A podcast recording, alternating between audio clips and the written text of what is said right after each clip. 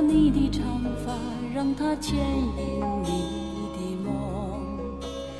不知不觉，这城市的历史已记取了你的笑容。红红心中，蓝蓝的天，是个生命的开始。春雨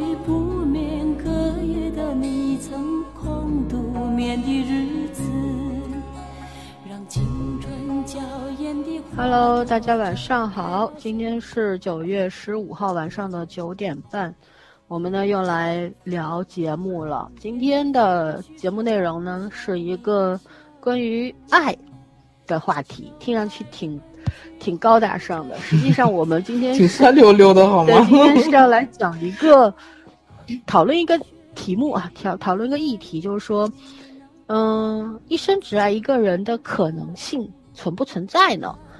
就是当然这个这个话题太大了，所以我们也只能根据我们自己的一些角度，或许自己经历过的啊，或许看别人经历过的啊，或许是很多的书当中见过的故事啊，或者说我们听过的一些名人的故事啊，可能都会扯出来聊一聊的。嗯、嗯反正就力求聊的轻松一些，让大家可以下饭吧，好吗？嗯、不是嗯来吐槽的啊，没有苦大仇深啊，就是聊聊可能性而已。那么在正式开聊之前，还是讲一下入群方式。我们的微信交流群入群方式，在喜马拉雅每一期节目的文案里边找主播微信号，添加了之后就可以入群了。入群是要做自我介绍的啊。然后在蜻蜓和芒果动听呢，是在节目的主页面里面找，也是一样的主播微信号啊。OK，然后我们就要开始讲一讲。我先说说为什么会突然想到这个。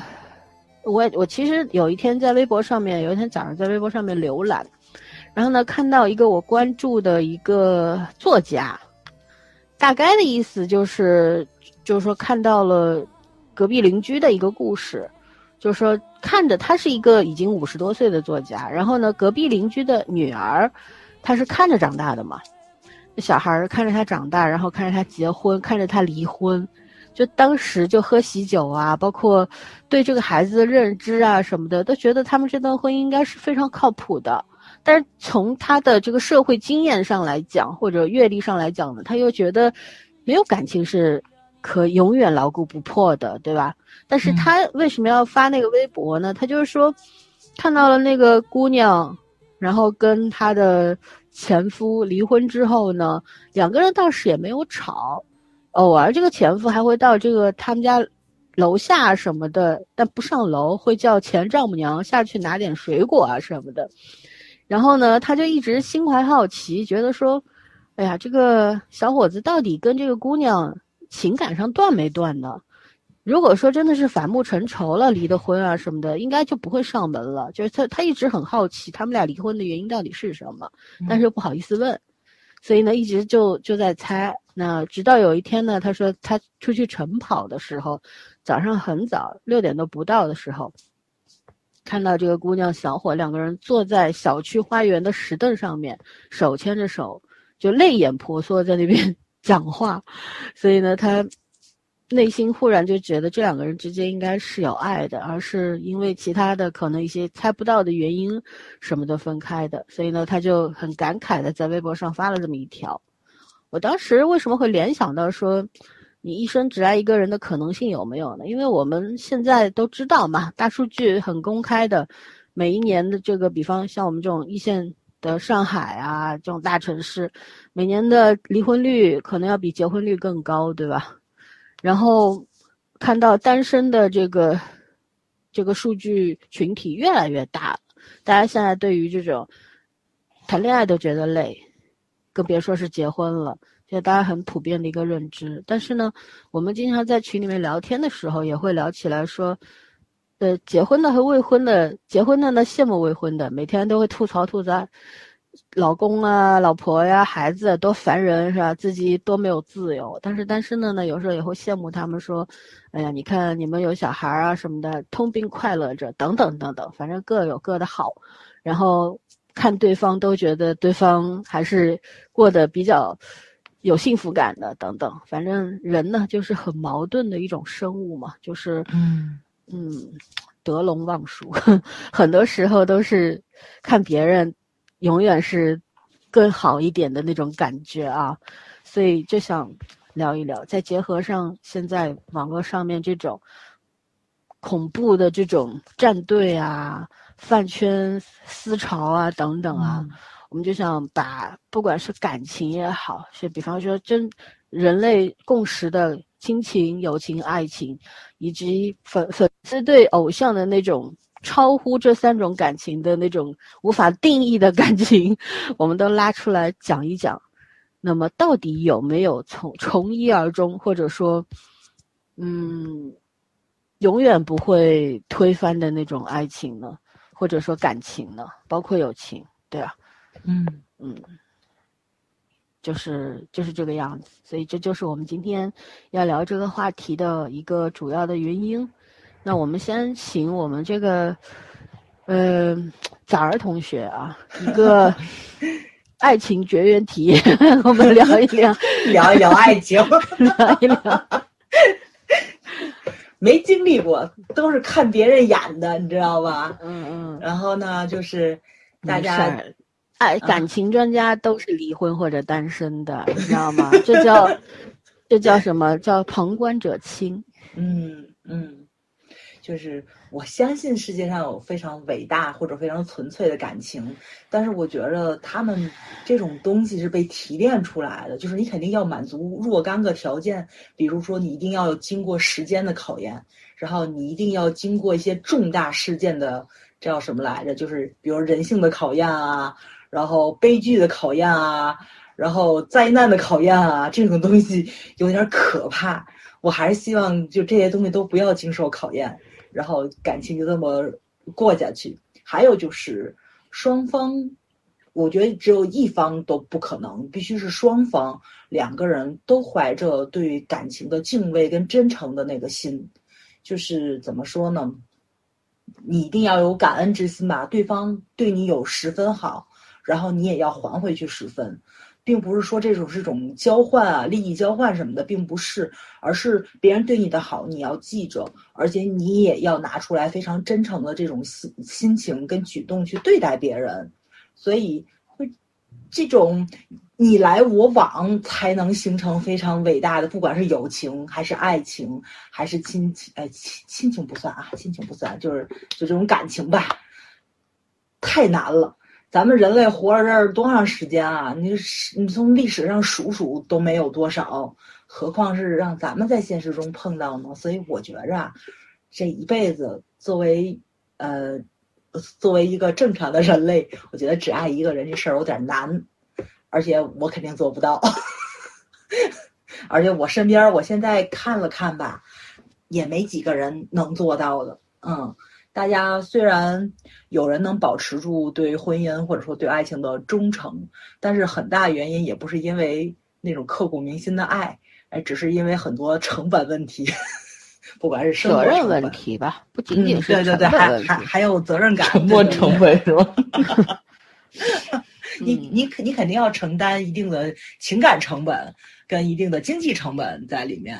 还有时间的沉没成本吗？还有就是可能从小到大受到的教育，你的道德感约束你，然后不能去做一些非常出格的事情，非常伤害别人的举动，这个也是有很大原因在里面的。但你要说纯粹是因为爱，哎呦天哪！我觉得这这事儿我十二时就不信，我现在快四十了，就更不可能信了。小朋友们看看童话故事就好了，但是。当你把童话书合上的时候，你应该知道现实生活中应该是什么样子的。对，但这里就有一个问题啊。以前我跟我的闺蜜探讨过，比方说一对夫妻，从二十岁认识，然后二十三二十三岁结婚，一直到七八十岁一同老去，对吧？然后这个婚姻是没有变过的，中间无论出现多少分这个摩擦呀，甚至于纷争啊等等啊，都没有使这段爱情破破灭掉。然后呢，他们之间肯定这个，尤其是我们的前前几辈的这些，嗯，这个怎么说？长辈们，他们可能跟现在他们对爱情的认知也不太一样。那个时候自由恋爱还是很少的。那如果说能够坚守一生到老的话，那算不算爱呢？我觉得是跟时代有关系的。他们那一代人经历的东西也比咱们要多，就是你要面临的考验也多。咱们现在其实考验并不像他们似的，咱们没有经历过灾荒，咱们也没有经历过那些个革命历程，咱们也没有经历过战争，咱们很多东西都没有直面的那种特别大的人性考验。当他们经历了那些东西的时候。我觉着你就用单一的爱情去形容他们之间的那个情感联系，就有就有点太苍白了，就，对吧？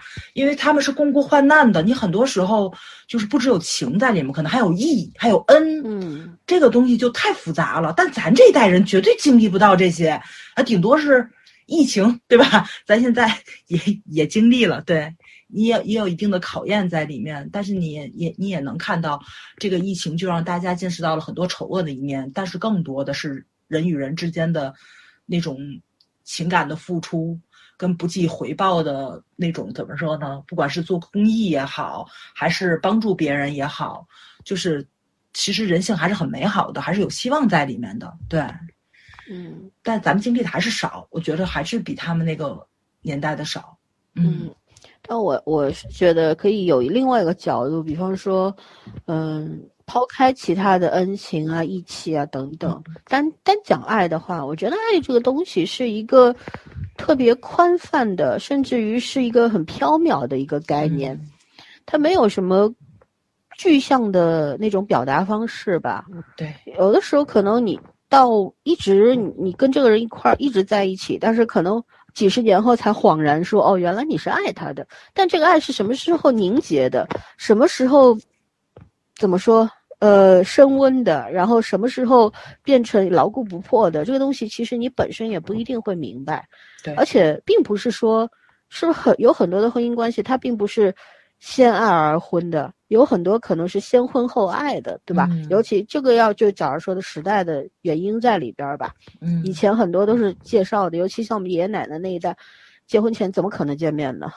对。但是也一辈子过来了，那个时候当然不提倡离婚嘛，也不可以离婚，对吧？社会不容离婚这件事情。可是呢，我觉得抛开一切外在的原因，两个人能够到老，磕磕绊绊的到老，其实也是一种爱情。但这种爱情就跟我们认为的这种激烈的两个人之间迅速的看对眼儿啦什么的，这个不一样。那那那是一个一个比较隽永的东西，那种比较隽永的感情，嗯，很复杂了，就对不单一。嗯，本身爱爱这个东西，我一直觉得这个这个东西就真真的是人人类发明出来为难自己的，你知道吗？是的，是的，对，对。那就那个霍乱时期的爱情，你你们应该都看过。当时那个我印象很深的就是，马尔克斯写过一句话，说爱情首先是一种本能，要么生下来就会，要么永远都不会。但是但是你看，你对照到现实生活当中，你就会觉得这句话对吧，也挺缥缈的。到底什么叫生下来就会，什么叫永远都不会呢？对吧？我觉得爱是一个学习的过程。对，可能可以培养的。对，一个培养，一个是学习。本身可能你是一个比较冷漠的人，或者说，呃，本身你对这个人没有什么，只是略有好感，但是阴差阳错你们就在一起了。那么日子日子久了，你通过对这个人的生活习惯等等性情上面的了解，你觉得这个人还不错。咱们其实都不相信一见钟情，都不相信那种浓烈到化不开的东西，可能更多的就是那种日久生情。对吧？看到了这个人身上很多的闪光点、优点，他的种种，哪怕他的缺点，你也可以包容理解的时候，然后你你们也互相不愿意再分开，我觉得这也是一种爱情啊。对，对吧？但是咱们怎么去保证说，一生只爱一个人，只爱这个这个范围其实可大可小。你不和他在一块儿，你也可以只爱他一人；你和他在一块儿，你未必只爱他一人。博爱，胸怀宽广。对，来，我们圈圈来情感大师聊一聊。你们俩一定没有水象星座。当然哈，对，所以你们俩大土你没有想过马尔克斯那句话，其实就是说的爱情为什么从古到今爱情一直是一个话题？亲情是我们没办法选择的东西，是你与生俱来的；友情是培养出来的。嗯友情甚至于我，我有时候会理解友情是同性之间的爱情，嗯它其实是这样子的，但是它不掺杂到很多面临考验的东西。友情相对来说会会没有那么说的话，我。突然就觉得我也是个海王啊！不，你才知道，我就某种程度上来说，如果你的那个取向稍微偏一点的话，我也觉得你有你有很有潜力。我就觉得爱情之所以一直在被人讲，就是因为它不定性，也不定型。你可以说他是培养出来的，没有问题；你也可以说他是一见钟情，有的。嗯，当然我相信有啊，只是是我不信只是我们不是这种类型，我们不是这种类型，但是是有的，我是见过的。那嗯个，但是一见钟情的，就是说这个东西可能比例更少一点，因为呃各种各样原因吧，就是年纪越大越很难实现这件事情，可能年轻的时候会更容易一点。然后我一直觉得，就是恩情什么这个东西，人的感情是很多变的。可是如果你一开始就跟这个人没有，你就是本能的反感一个人的话，你后面不会产生这些东西的。那个最开始的你，你对这个人好感的基础其实就是单向性的，我觉得那也是一种爱情。所以爱情究竟能不能判断？我到现在就是说，你怎么判断的呀？因为爱情是真的，所有的内容都可以含进去。你像我前一段发了在朋友圈发了一句话，我说终其一生你不会因为优秀而被爱。然后一个 小时候一天到晚你都在都在研究什么呀？你这 不是研究，这是很正常的事情啊。我就觉得这个是人类感情很正常，你你很多东西是解释不了的，嗯你用科学道理去解释它，感情用科学道理解释什么？如果人类的感情可以用科学道理去解释的话，你现在就是人工智能，你根本不是人如。果每天定期打多巴胺，会不会？你会先疯，我跟你讲，或者你会把别人搞疯。不，这这这这种实验不要做。那个嗯嗯，那个是跟我从小一起长大的朋友，然后他就说：“那你还是不够优秀。”我说：“如果十多年前的话，我肯定会跟他辩论一下，或者是我会某种程度上去同意他的话。但是我现在我既能理解他的话，我也不会同意他的话。就是这是每个人对爱这个观念的不一样。有人觉得爱是可以掺杂条件的，就是有评定标准的；有人觉得是没有标准的，一旦掺杂的东西就就变得不那么不一。定要觉得对方是因为优秀你爱他，也可能他是个渣，就是你也会爱他。这，个东西就是就怎么样说，他嗯觉得你不够优秀。他的意思，我的理解就是，那你觉得只要是有条件的爱也是爱，就是说你喜欢一个人是因为某一方面，那当然他可以，说出来的优点，嗯而有时候你喜欢一个人不是因为他说出来的优点，嗯就是优点缺点你都觉得好吧，因为是他的，所以我接受，这个也是爱。所以就是说，这真的是每个人对爱的定义不同。你你在成长过程中，你的本能、你的天性，然后你受到的感知力，你周围人给你的这些东西，然后让你最后把爱定义为一个什么样子的东西。所以我觉得这件事儿就不可能达成一个标准。也就是为什么我们看那么多剧，有的剧就所有的剧，大家都不可能有一个剧让觉得所有人都觉得，哎呀，这个这个爱情真的很动人。有的人就觉得这个剧怎么这么腻歪，有的人觉得这种行为这种行为怎么不可理解，但有的人就觉得要死要活，觉得很美。这就是因为每个人对爱的反馈根本不一样。所以我说，呃，一生只爱一个人这件事永远是存在的，但是谁会发生，谁不会发生都很正常。也就是说，我是相信一生只爱一个人的可能性，但是鉴于很多很多很多的条件，你只爱一个人不一定会有结果。也就是说，你现实中你可能会做另完全不一样的选择，或者是面临完全不一样的人生，但是不不妨碍你爱一个人爱了一辈子。嗯，就是不是说你要表达出来或者要表现给人看，我才叫爱这个人。我一直是这种观念，所以什么青梅竹马到老的是不是爱？我相信也是爱，但是青梅竹马到老的也不妨碍他心里住了另外一个人。你说他不爱那个人吗？他自己都不能否定。就对啊，所以我一开始就说嘛，呃对爱这个东西就是这个，就是很缥缈的东西，你根本就没有办法给他就对，所以我就说马尔克斯那句话，其实我是同意的，就是他没有办法去评定他到底什么都都对，都可以。所以就是鉴于这个东西呢，我觉得我是同意一生只爱一个人，但问题在于就是说浓烈的那种，我好像我爱你就要把全世界送给你那种，我是受不了的。嗯，对啊，啊所以我们其实这句话“一生只爱一个人的可能性”，其实它有几个关键词，一个是只爱，嗯啊、还有一个是一生。对啊？嗯就就是首先你只爱这个事情就，我觉得只爱我觉得很难，呃，唯一性爱这个东西太难了。你我们嗯今天聊的就是一生只爱一个人的可能性嘛，对吧？嗯你一辈子你是总惦记这个人，我觉得是有可能的，因为有些时候是因为得不到，有些时候是因为得到了是又失去了，所以总总是觉得你不在手里的分外珍贵嘛，对吧？嗯人就是贱嘛，但是怎么确定你是指这个字儿呢？对，所以 只我就说一生只爱一个人的可能性嘛。你就像，其实这中间就比方说，哎，有这这人本身就，我觉得本身就是一个，嗯，不忠诚的这么一个存在，嗯就是他人都人是这样，要求自己忠诚，而不是天生就忠诚的。对，它不是一种本能。那么，你比方说对对着你自己的这个爱情中的另一半或者婚姻中的另一半，你可能跟他生活，你确实很爱他，但是有的时候可能生活当中曾经出现过的一个人，或者将来会出现的一个人，也在你心中有一席之位、一席之地。那你觉得只爱一个人还存在吗？对吧？所以这个东西就是，其实是没有办法去定定概念的。就是每个人，嗯。就像圈圈说，你每个人自己心里边儿是应该有数的，甚至于可能没有数。你自己自己的有些人对自己的人生是一直是很茫然的，很糊里糊涂的，嗯。那你也不能指望他懂什么爱不爱的，他可能一辈子嗯爱过很多个人，对，他爱过很多个人，对吧？嗯，也可能有一个人就离开你之后，你突然发现你原来你爱过这个人，但有的。时候不一定是爱，你就离开了你之后，你你就会觉得，我觉得有时候人很多时候是死于不甘和遗憾，嗯，对吧？就是其实就是可能你得到了，但是在你不珍惜，甚至于是在你珍惜的状态下，但是你无法掌控、无法把握的一个一个失去，然后你会一辈子都会觉得特别的不甘心或者怎样，这种其实也很常见的嘛。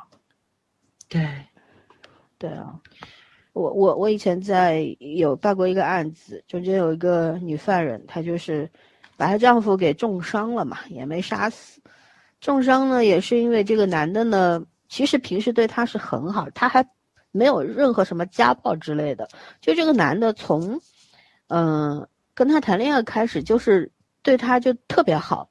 结了婚之后呢，也尊重他的一切的选择，就是你要在家也可以，你出去工作也可以，嗯、你要怎样都可以，那工资卡也交给你，是这样的一个状态。嗯那么这女女的为什么会要杀他呢？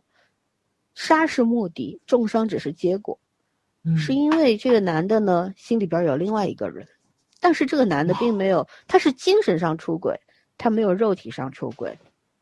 但是他跟这个女女的，他是想要这两夫妻坐在一块儿说，咱们聊一聊。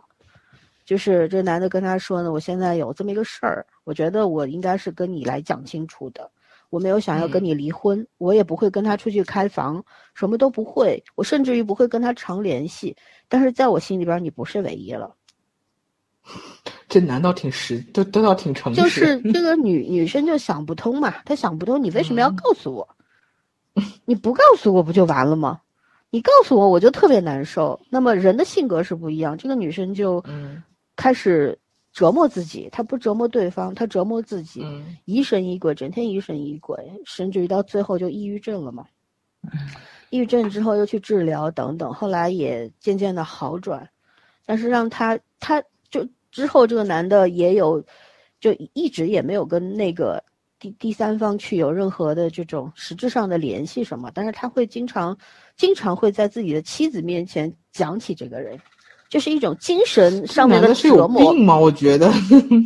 所以，所以这个女生就觉得她就无法理解自己的丈夫到底怎么回事儿。反正到最后，因为我为什么对这个案子这么清楚，是因为我们去，就是对这个案子的这个犯罪成因特别感兴趣，你知道吗？我们特别想知道这个男的为什么要这么做，也必须也很想知道嗯这个女、女的为什么会拿起刀。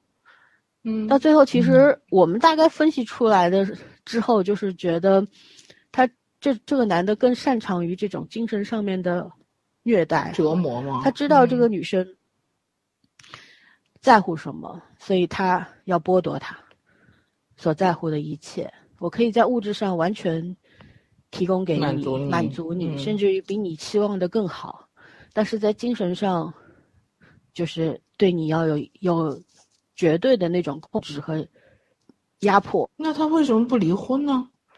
他不想离婚啊，他觉得两个都爱啊，而且他觉得妻子更重要，所以到最后，这是真的有毛病。对我们是就是这是对这个男的咱们的逻辑跟他不一样。对嗯，这个男的，而且在社会上面就也算是一个混的还不错的人，在企业里面做的也还可以的，在人前就是完全百分之九十有人都会说他很优秀的这么一个人。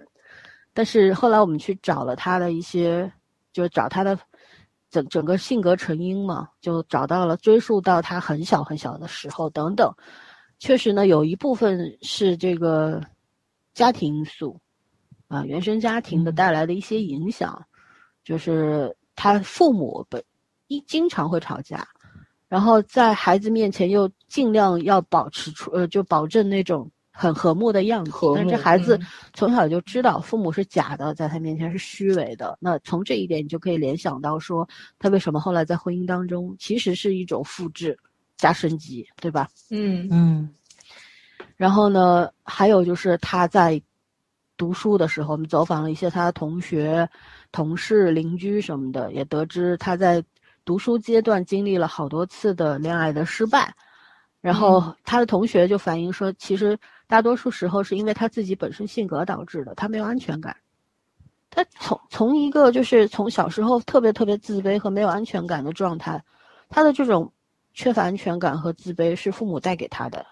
嗯，然后呢，到他成年之后，他努力的在自己的感情模式当中想要去寻找一份安全感，可是有的时候是，他想要努力的抓住，但是往往会让对方害怕；有的时候是过多的想要去给予，但是对方会也会害怕，所以导致说这个感情屡次失败。到最后，他为什么不离婚？其实也就是觉得，如果离婚的话，就证明他也是个失败者。所以他不要做失败者。可是他也知道，说我肉体如果也出轨的话呢，那么就对自己的太太就非常的不忠诚，那我就比我的父母更不如了嘛。他他内心是对他父母是有怨恨的，甚至于对他爸爸这个人是有很多的鄙视的。但是他就觉得，你看父母是弄得婚姻支离破碎，然后我是个受害者，那我的婚姻当中我一定不能够造成离婚收场或者怎么样。无论如何，我我要守住我的婚姻，所以他的一系列的行为举止，其实都是往这个方向去的。嗯但是他又忍不住想要对自己的妻子展开一种精神上面的控制，就是他如果妻子在他面前表现出那种非常痛苦或者非常快乐的样子，他都是很受用的。就你你你知道人心有多复杂了吧？就是。嗯然后，其实我对这个女孩子其实是很同情的，真的很同情。我觉得，因为也是因为这个女孩的性格，就是那种家家庭是比较好的，就是说小康以上的那种家庭嘛，父母都很很宝贝这个宝贝孩子的。那从小就是没有受过什么罪的这种孩子，长大的很顺利，所以他他父母一直就教他说：“我要你要嗯。”向善，然后对人要好，要珍惜嗯别人对你的好等等，从来没有告诉他这个社会上有多少阴暗面或者怎样。是的，对，所以他是一个没有保护自己的那种能力的一个人。所以当她被丈夫这种精神控制的时候，她只感觉到自己异常的痛苦。到最后，其实她没有想过我要去怎么去解决这个问题，她没有从来没有想过说问她有没有想过要离婚，没有，从来没有过。她到最后拿起屠刀，却其实更多的是报复。就突然意识到，原来她丈夫对她做的这些事情是多么的可怕，然后他就开始报复，就是从一个乖乖女一下子变成了一个 杀手的那种样子，你知道吗？致命女人。对，就就极端了那种。对，所以其实很多的案子，你看了之后，你要从中分析的话，对，对吧？就嗯就能分析就特别特别多，但是其实就是活生生的两个人，两条人命在你的面前的时候，其实就内心是很无奈的。作为我们我们来说，嗯，对吧？然后像所以你要套入到一生只爱一个人，如果在旁人的眼中，人家也会觉得这个丈夫就很爱他妻子啊。如果没有这个事儿，他也只爱他一人到老啊。因为旁人是看不到这个丈夫在他们两两夫妻的生活当中做了什么，也不知道他脑子里还有另外一个人，嗯，对不对？再说了，那位第三者被他爱慕着的那个人，跟他也没有任何的什么肉体关系啊，或者怎样。或许人家只是都没有感觉到什么爱不爱的，也没有跟他有任何的暧昧，就是就这个人对自己挺好的。他也他如果当他知道得知有一个人这么喜欢的时候，对喜欢他，挺甚至号称。喜欢他，然后导致这样一出悲剧的时候，对他来说也是一生的阴影。嗯，对，我一恐惧。对我一直就觉得，所以我为什么说爱这个东西就很虚妄嘛？不是说我不是不相信爱的，我很相信爱的。尤其我觉得爱的范围是非常广泛的，它不一定说只局限于我们常说的爱情、亲情、友情什么的。有的时候你你光讲你讲，比方说闺蜜两个闺蜜特别好，从小到大，你觉得她们只是友情吗？她们在最困难的时候，有的时候两闺蜜做题目，可能就是一边是闺蜜，一边是男朋友，你选谁？可能嗯很多的题目之下，你都会在很多的就是状态或者说模式之下，你都会选择跟闺蜜在一起，嗯或者选择最让你信任的人和最信任的你的人是谁？闺蜜而不是男朋友。其实，所以说你跟这个闺蜜之间，难道仅仅是友情吗？有的时候我觉得。也有一些爱情在里面啊，也有、嗯也有一些亲情在里面啊，所以最放松的那种感情。对你跟嗯他可以无话不说，但是跟这个他跟他的这个状态，可能跟其他人都没有，所以你单纯的去定性为他是一个友情，我觉得不是，对吧？就像有时候我们说同性之爱，有的时候两个人就是好朋友，慢慢的发现爱着对方，你你这个怎么办，对吧？本来两个大直男或者两个大直女突然就弯了，也是可能性蛮多的嘛，概率还是蛮高的嘛。和爱情有的时候我一对直觉得很难分，很难分嗯割的这个东西。嗯我不是故意宣传这种啊，因为科学家好像不也 有吗？说这世界上嗯就纯直男、纯直女是非常少的，就是嗯大家的性取向随时会变。的 科学研究是有十一种的性取向，实际上是嗯对。目前的结论是有十一种性取向。我记得有一个段子不是说嘛，在你找到你的那个同性爱人之前，你都以为自己是异性恋。对啊，哎，好，这这期节目要被封了，就这样吧。那 倒是这话题也没多本身就。存在的东西是吧？只是嗯就觉得我们不是拥护者，但我们也支持，就是这个态度嘛。就是很正常的一种情感状态。因为有的时候你不是因为性别爱上了这个人，恰好你爱的这个人他就跟你是跟性别同性，别一你怎么办呢嗯？对吧？对没有办法，感情就有的时候不是不是什么我刻意要去找一个同志或者怎样，对，嗯哎，反正你这个段子我突然想起来，我以前有一个老板，然后说一直很好奇那个就是吹酒驾测试的那个东西，然后但是他没有敢酒驾。有一次他就看到警察在前面查的时候，他就故意把车歪歪扭扭的开到警察面前，然后警察就拿那个让他试着吹了一下，他就很满足的吹完就走了。就想试试，对吧？对，就想试试，因为那时候刚刚有这种东西。还挺调皮的。对，然后就是好奇。是啊，就、呃、怎么说呢？其实还有就咱们其实你说，我觉得在文学作品当中，其实是有看到过很多这种嗯一生只爱一个人嘛。你就像刚刚提到说马尔克斯的《混乱时期的爱情》，那爱情也太伟大了，对吧？包括诶，以前有一本书叫什么《似水年华》，似，水流年追忆似水年啊，华，追忆似水年华，普罗对吧斯特的那本是吧？对，嗯，很多，尤其西方名著里面特别多。西方人民才写这东西才是白写，就是他们现在连都根本，我觉得他们的情感因素里面好像没有这种天分，你知道吗？更咱们也有啊，也不也不宣传，可能也不宣传这种，就是中东方那个文化里面，他们总是宣传这些东西，但是西方的文化里面本身不带有这种这种特色。嗯，咱们更更顺从，对吧？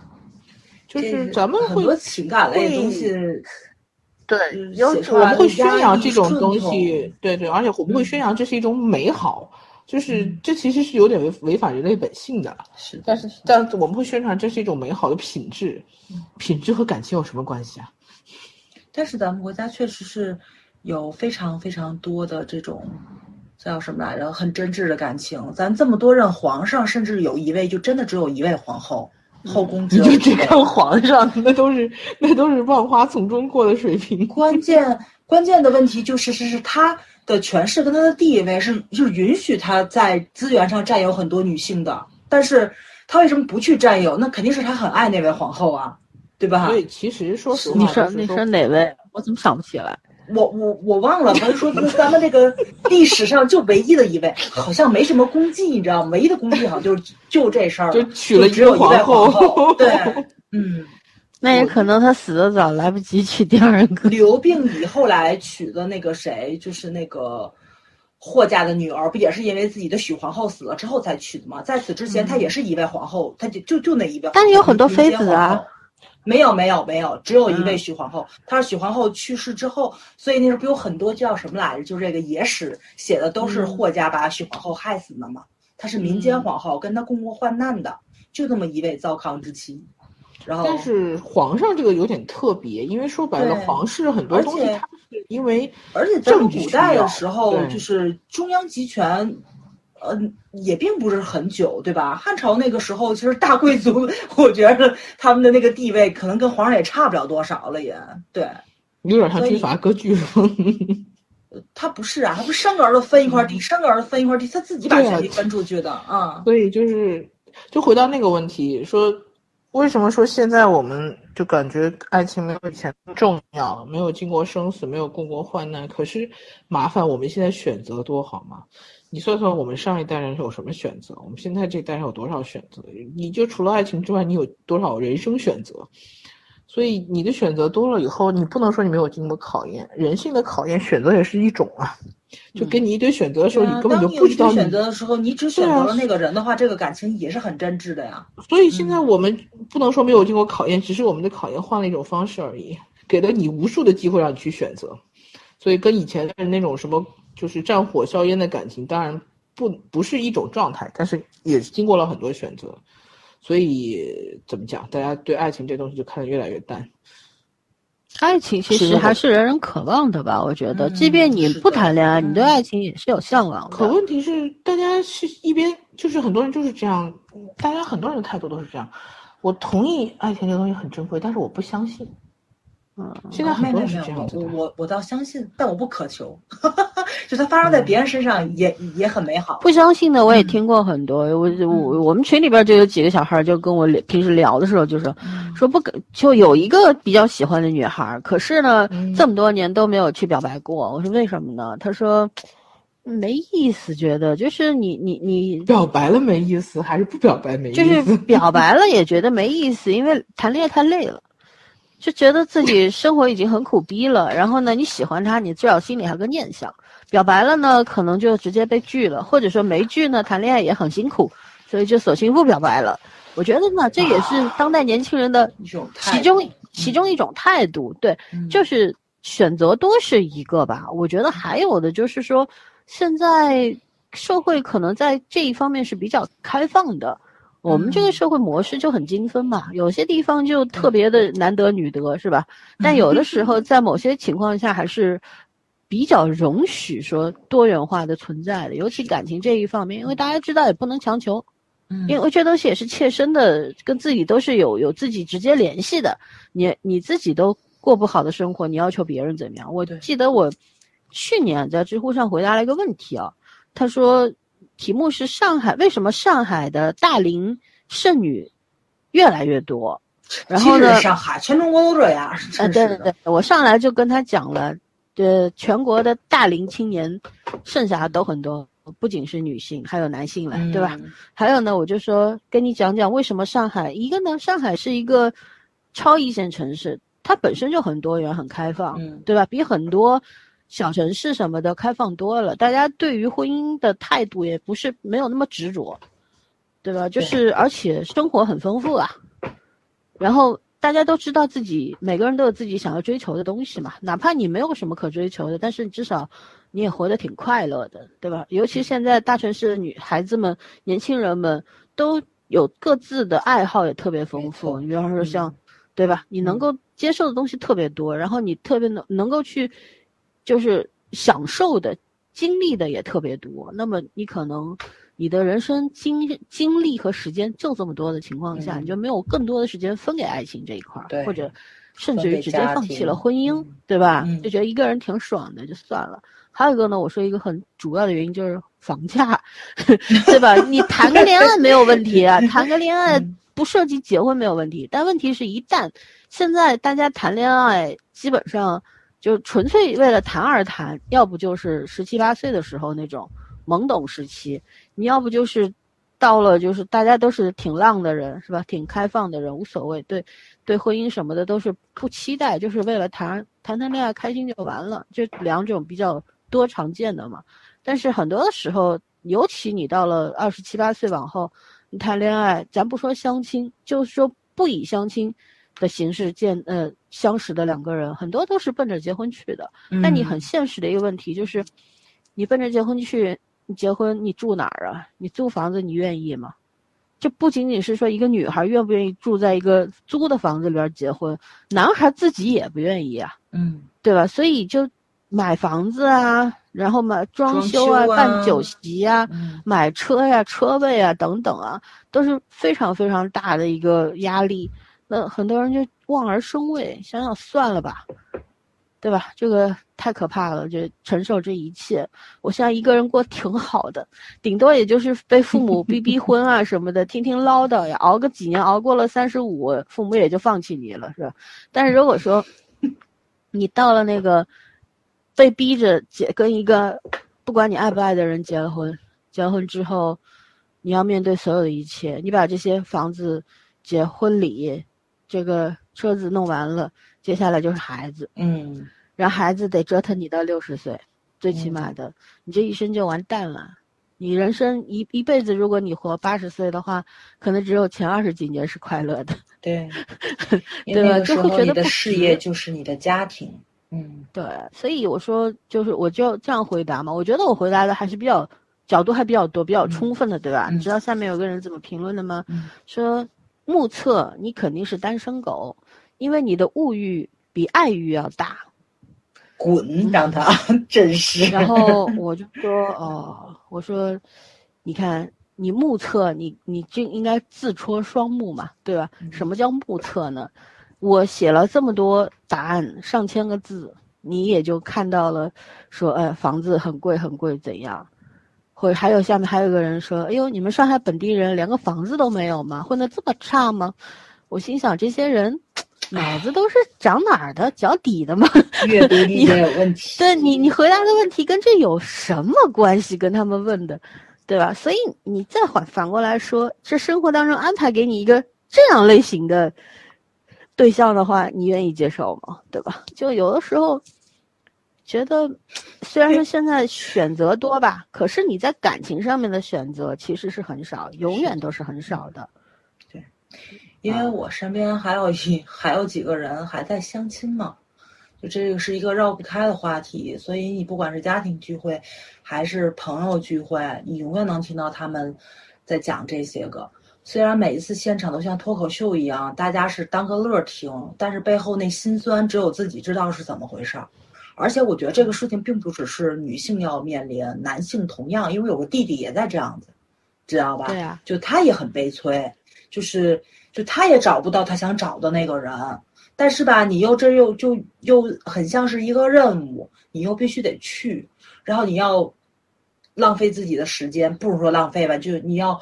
你要拿出自己的私人的时间，出自己的时间，对，然后呢，你要去吃一顿你并不想吃的饭，就是我我讲的那个吃那个羊蝎子那段子，就是我弟嘛，他他觉得我都去相亲了，而且我花钱，我为什么不能去一个我喜欢去的地儿呢？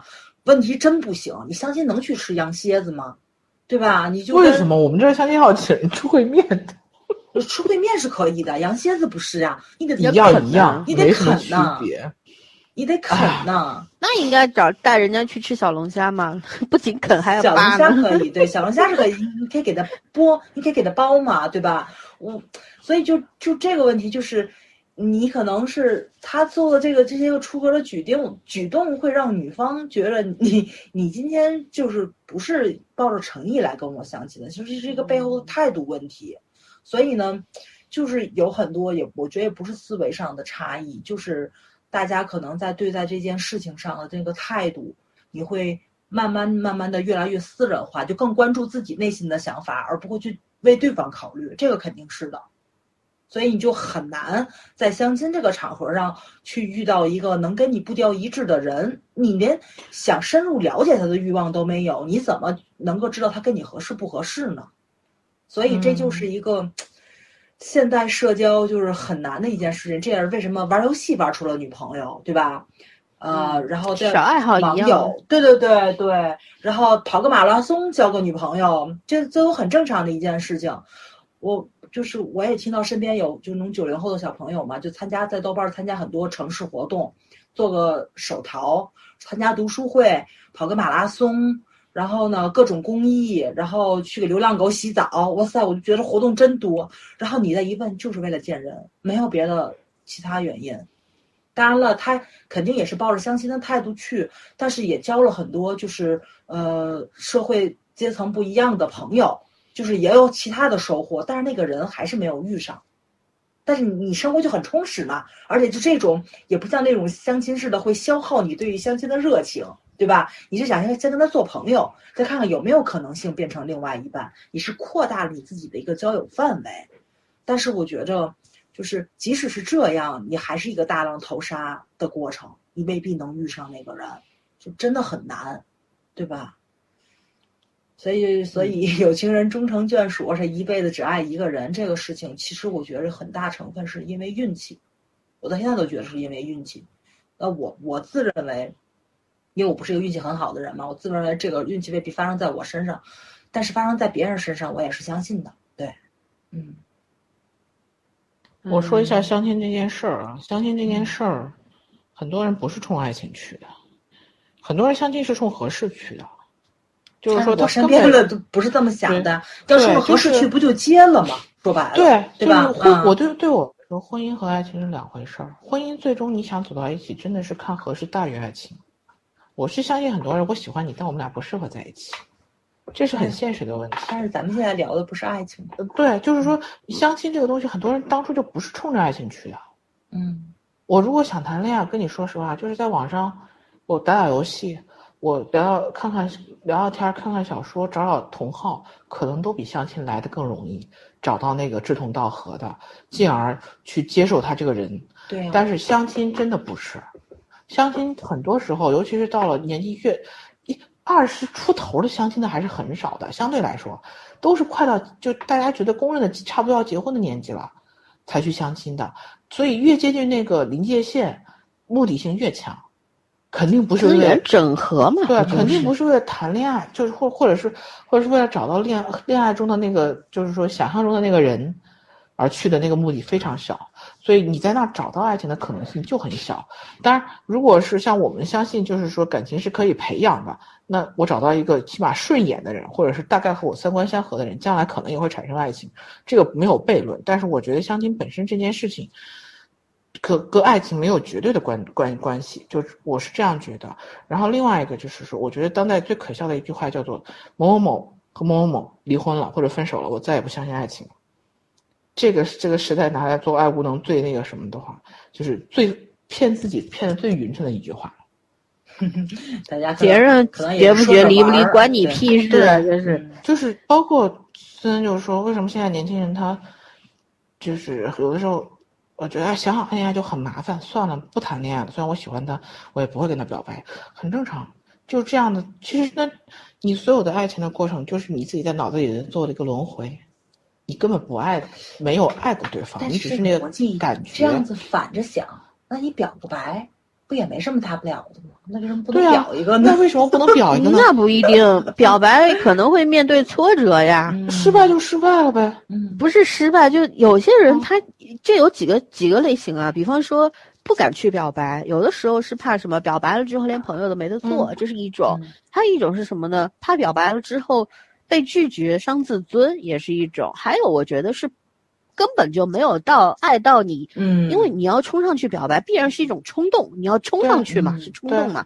那不，你你完全没有这种冲动，说明就不存在没没爱没爱到那份儿上，就是就是好感或者喜欢对，还是好感。所以就是我觉得大大家把“爱”这个词就说太轻易了，对嗯对，所以很多时候根本没有爱过，就是我们以为我们去爱这个对，人，其没实我们因为我要觉得爱的话，你不可能忍着不表白，这事儿不成立，嗯，就是你接不接受是你的事儿，但是我表不表白是我的事儿，因为这是一种感情是相互的没。错，嗯所以我觉得就是这种理由拿来做做一个就是怎么样，做一个所谓的借口的话，我其实觉得可能就是你还是没爱到那一程度吧。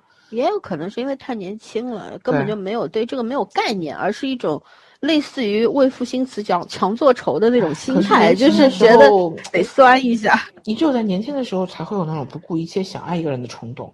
你真的到我们现在这个年纪了，只有年轻的时候，你原来没有，现在就更不会有了。你因为这个东西是越来越会权衡利弊的，就是你现在真的会觉得，我要爱情有什么用？你年轻的时候可能还会觉得我什么都没有，只有我勇气了。我我觉得是我不正常吗？我就我会觉得到这岁数了，就要真特别喜欢就接呗，又又可能怎么样呢？没有大不了就特别喜欢离嘛，这件事儿不就是啊？没有特别喜欢这件事儿。我到这个岁数，我已经没有特别喜欢这件事儿了。就是你动心这件事儿很难。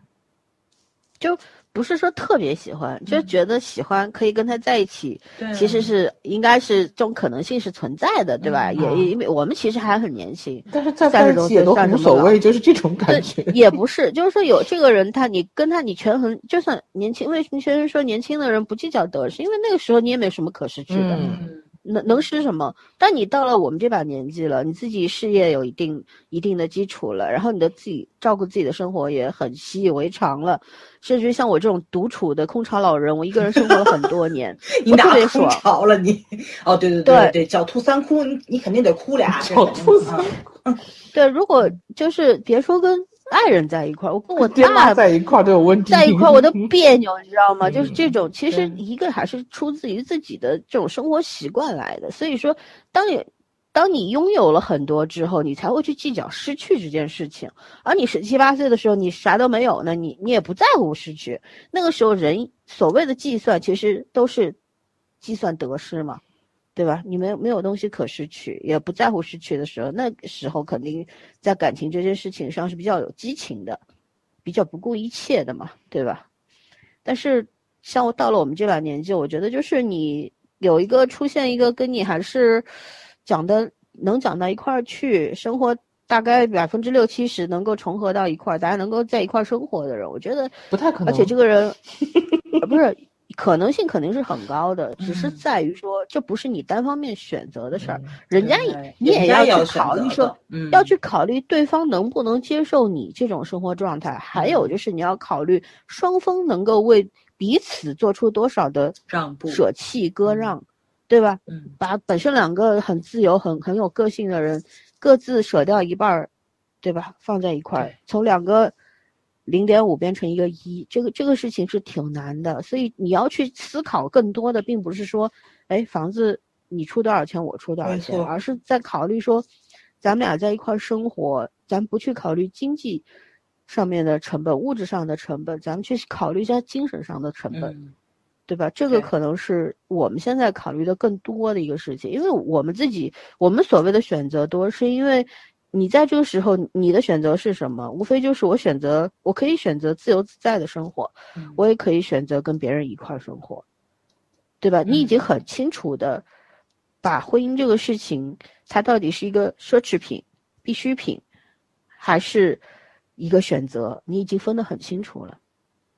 是的，所以这个时候，我觉得，在别人眼中，你可能是一个剩剩下来的人，剩女剩男，但是在你自己眼中，你就是一个非常酷的、很自在的生活状态要的选。择嘛，对对这个时候就是你所有要面对的，我觉得你内心已经很强大了，但你要面对的是什么呢？第一呢，就跟父母沟通好，对吧？让父母嗯也认同你。还有一个呢，就是不要去在意别人怎么看你。嗯对嗯大城市的人会好一点，我身边好多三十三四十不结婚的，很正常。上海和香港的状态其实差不多的。我们小时候看港片，总觉得哎，人家四十多、五十多还没有结婚，单身一个人住很爽，对，很很自由，很很爽。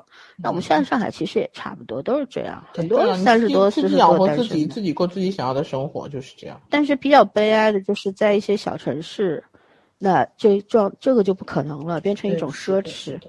对，这个还是社会文明程度是不一样的。虽然是一个中国啊，但是大家的这个城市文明程度是不一样，在这个对各种事情的这个接纳上面、理解上面、包容上面是不一样的，有区别的。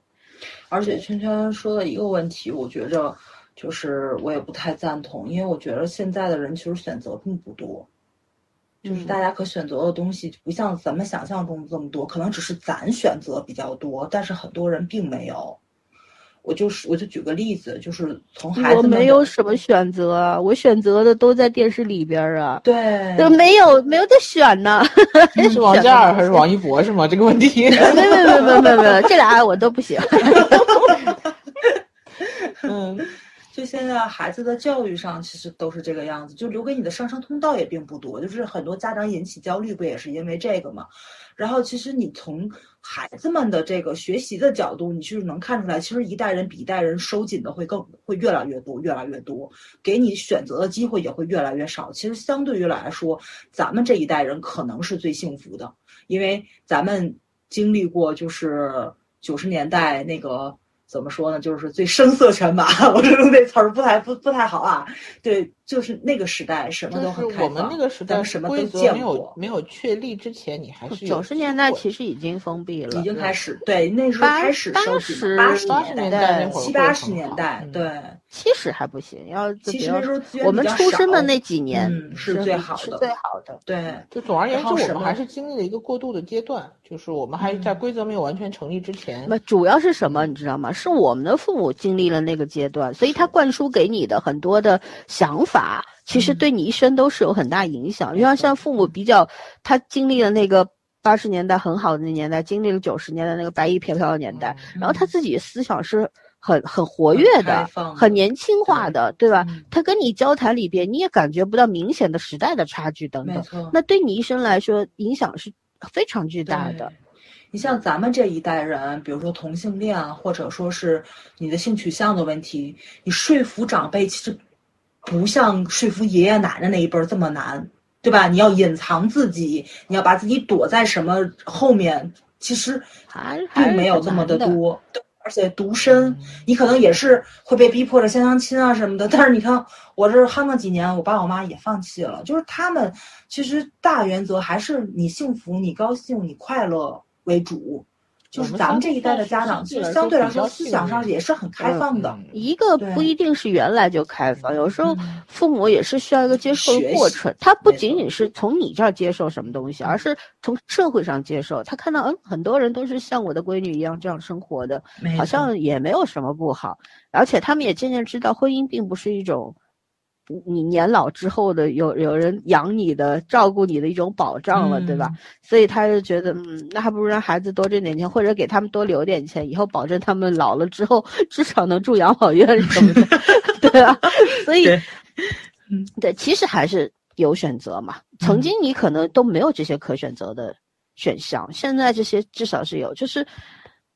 我我还是觉得我们算是很比较幸运，比较幸运的，对对，比较幸运的一代。嗯，其实呢，我们还是回到那个只爱一个人这件事情。假使说你一生只爱一个人，你觉得更多的是出自你的本心，还是来自于对方给到你的影响呢？这种可能性，你觉得哪个更大一点？本心啊，我本能，我本性就是这种喜欢一个人和忘记一个人都很慢的人。嗯，我觉得第二种。就是取决于对方怎么样。对对对对对，就你一定要持续性的给我信号，或者给我信心，或者要跟我互动之类的。你要指着我这样，对呀，活该你海王，好啊，不可能的。你就看个综艺节目就能喜欢上三五个主，对吧？我觉得那种对我来说都不叫喜欢的感觉，就是兴奋一下而已。关键是就是就是你看你怎么看待这个问题啊？你就是就是就是说，所有你的异性朋友，其实潜在的都会成为你的男朋友或者成为你的老公，对吧？所以我觉着啊，就是，哎，我跟你说潜在的异性朋友，你成了多少个我们一说说。个都没成呢，就是这话吧，就是就是你跟所有人交往能迅速的成为朋友，但是很难再进一步，就是那也你知道吗？有的时候未必是你没有接受到对方的信号，而是对方接受到了你拒绝的信号。有很多时候就是不是你不是明着拒绝，而是你的状态就是我一个人特高兴，人家就觉得，即便对你有些微的好感或者怎样，他也是觉得算了，何必呢？就大家这样也挺好的，何必冲上去我我自怎认为？特了解男人，你知道吗？现在我都觉得特了解男人，因为就是他们那种眉来眼去，我我跟你们也说过嘛，我就这抓这种信号抓贼准，这俩有猫腻儿的真有猫腻儿，我逮着好多，但真的从来没在我身上有过。有句话叫“从来没有旁观者清，当事事者迷迷，对”。对，又来了，每次都用这话给我洗脑。可本来就是这样子的，你你有的时候你再明智的一个人，你在爱情里面你是没有办法的。对，这不过这个东西其实呢，就这个只是对早儿的恋爱调专家，侃恋爱而已，专家，调侃调侃。但我觉得还是必须两个人都有这心气儿才行，对，这一个人单方面绝对成不了。嗯，我是觉得，我为什么提这个问题？我还在早儿讲到了重点，就是不管是你发自于本心坚持了一生只爱他一个，嗯对吧？还是说取决于他对你有多好，或者取决于他对你是否忠诚，或者取决于他是不是只爱你一个？我觉得其实很多时候这两者是分不开的，就生活在一起肯定是互相给对方信信号的嘛，对吧？嗯有的时候就是你两个人，比方说夫妻状态的，然后对方有一些什么风吹草动，其实己方是非常敏感的，很容易接收到的。但是如果对方始终对你保持着，比方哪怕不是那种炙热的爱情，但是相敬如宾啊，很照顾你的感受啊，会时时刻刻为你着想啊，你就也不会说，只要你这个人品质不坏，或者真的不是那种骄纵的人的话，你也会给予说相同的回报他相同的这种理解、包容、体谅，对吧？这个才能够把日子长久的维持下去、过下去。嗯本身我我一直觉得维持婚姻这两个字，维持这两个字很残忍，但它就是现实。你就我们说过很多次嘛，无论哪一对夫妻，你看上去再和睦的，都有数千次想要掐死对方和他离婚的冲动，对吧？因为人的性格本能就是这个样子，一旦受到了对方的刺激或者怎样，你就其实特别恨，特别不想跟他再看到他了或者怎样。可是我们说婚姻，它不仅仅是有感情，很多的时候就是责任，很多的时候就是考虑成本的问题，尤其共同有财产或者有孩子的情况下，有的时候将就要比，呃，离婚要成本要低很多，对吧？只要在权权衡之下，觉得哎这个比较划算，你就会挑比较划算的一个，啊、有的时候就是结婚的理由可能只有一个，就是是是想要跟你在一块在一块生活，可是不离婚的理由有千万个，而离婚的理由只有一个，就是真的过不下去了。所以这个事情怎么说呢？呃，就就我觉得是一种爱情这个东西，婚姻包括婚姻这东西，很神、很神秘的东西。它在动物世界里面很简单，对吧？可是，在人类世界里边特别特别复杂。复杂。就每个人，其实我觉得大多数人，不说每个人，大多数人都是向往爱的，向往有一段美好婚姻的。但是呢，就像大家要求自己善良一样，是因为人本身就不太善良，都是自私的动物。你要求自己无私都很难，对吧？就是很多时候我们不能抗拒自己的生物本能啊。是我们只是说要求自己去做一个更好的人，获得一段更好的感情，但这这一切都是要你自己通过改变自己，通过让自己更完呃更怎么说不说完美吧，更强大、更优秀的状态底下，你可能得到的回报更高，包括在感情里面。嗯有的就是互相之间让对方感受到了你对他的好，然后对方给你就回回报给你相应的好。这个时候不是去计算你百分之五十，我百分之五十对开的那种互相之间的给予，而是要考虑，不是去考虑你多我少，而是去考虑这个互补是否让互相彼此之间都妥帖，觉得就 OK 了。就是很多时候夫妻，你看他经常会跟朋友抱怨。我很多朋友结了婚的，我们女生一块聚会嘛，难免的嘛，讲讲老公啦、婆婆啦，对吧？吐槽吐槽孩子啦什么的，经常就是这三个话题。但我我看他们平时日子过得都挺高兴的，嗯，他也就是仅限于吐槽吐槽，而且仅仅限于跟我们这些好朋友吐槽吐槽，他也不会出去说。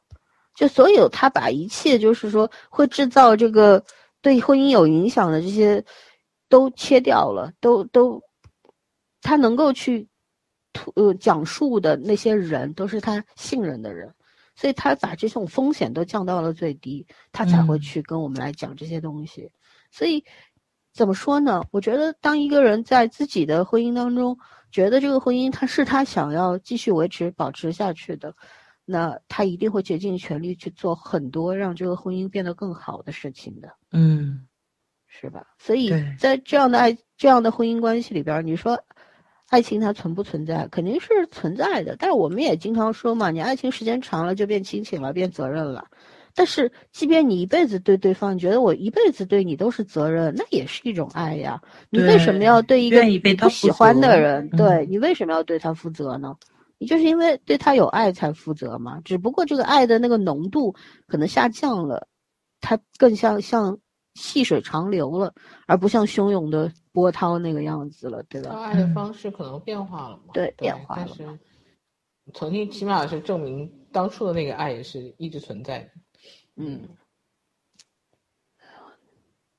就是生活相处之道这个东西啊，真的是门学问，也是个嗯艺术，挺难的。就看着身边的朋友分分合合的，啊，结婚的、离婚的、又结婚了什么的，各种各 样吧，反正。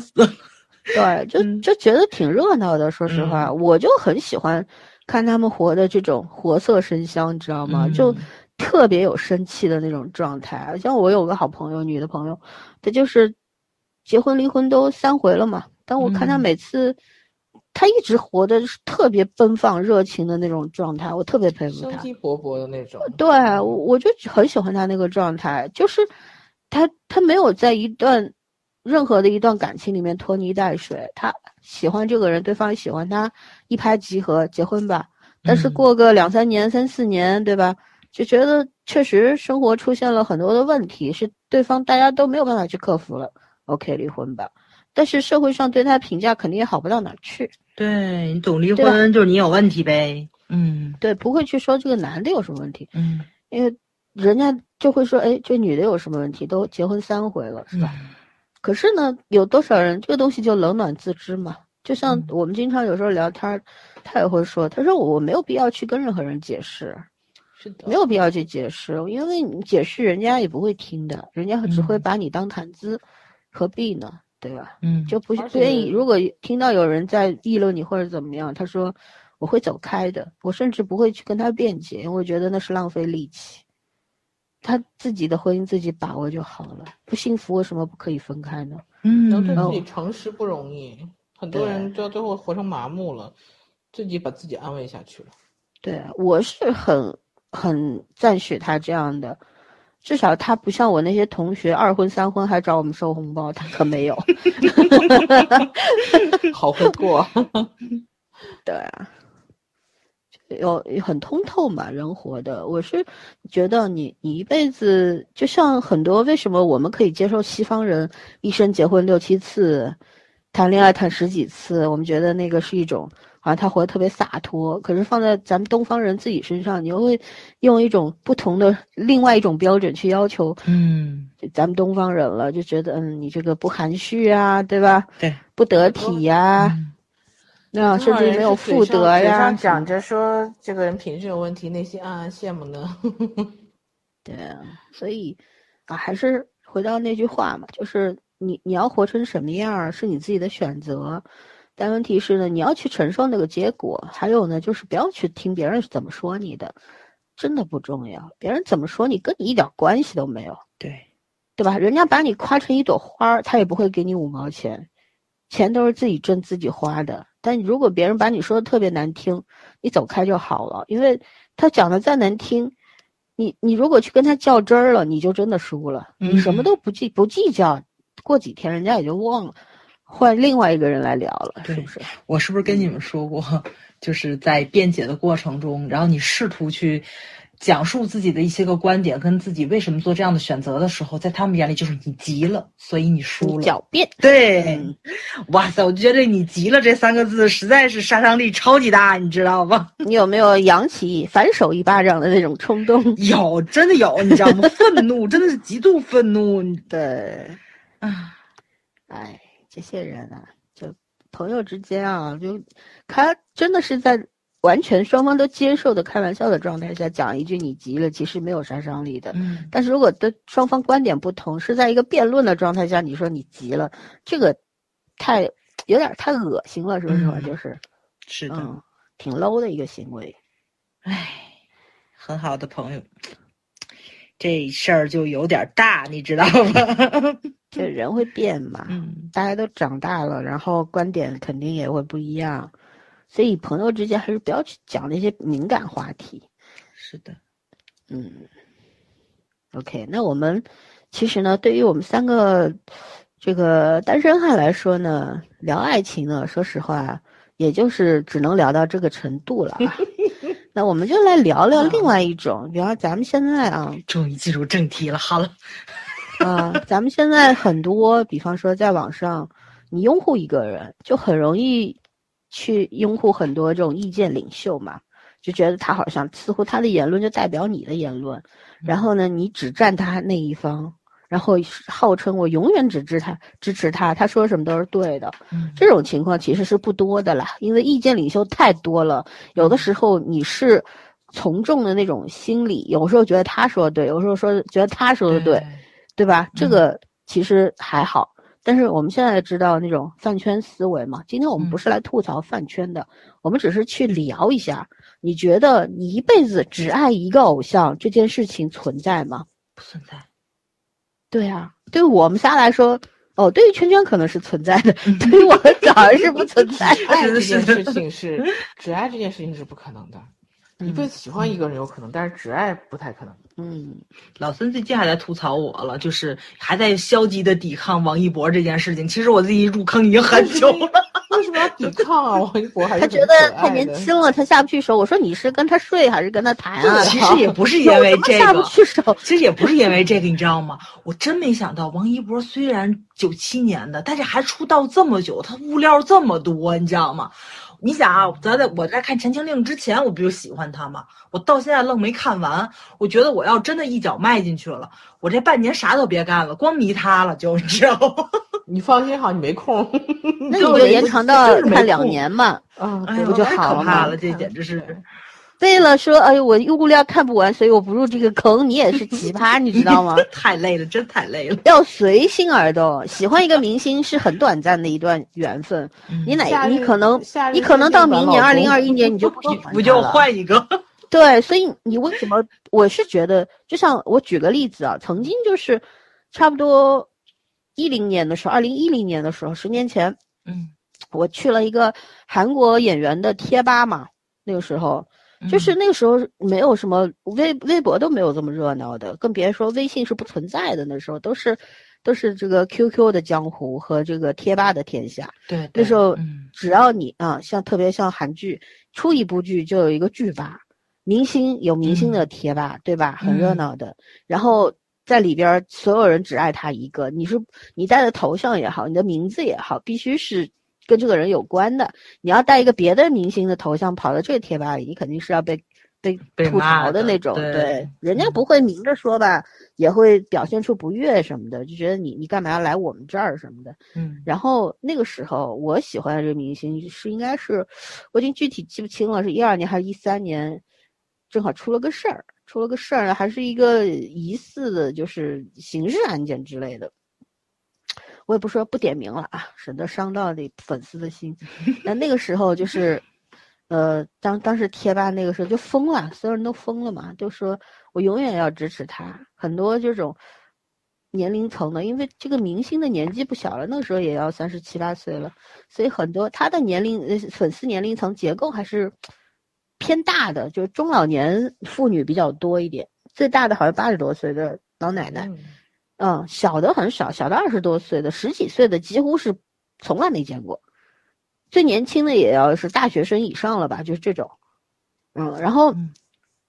很多人就表决心嘛，就是我相信的是一时之间的那种，就是那种冲动，就觉得哎呀，无论你怎样，叛逆心一样，你越是他不好，越要喜欢这个人。对，无论怎样，我都要支持他，等等等等吧。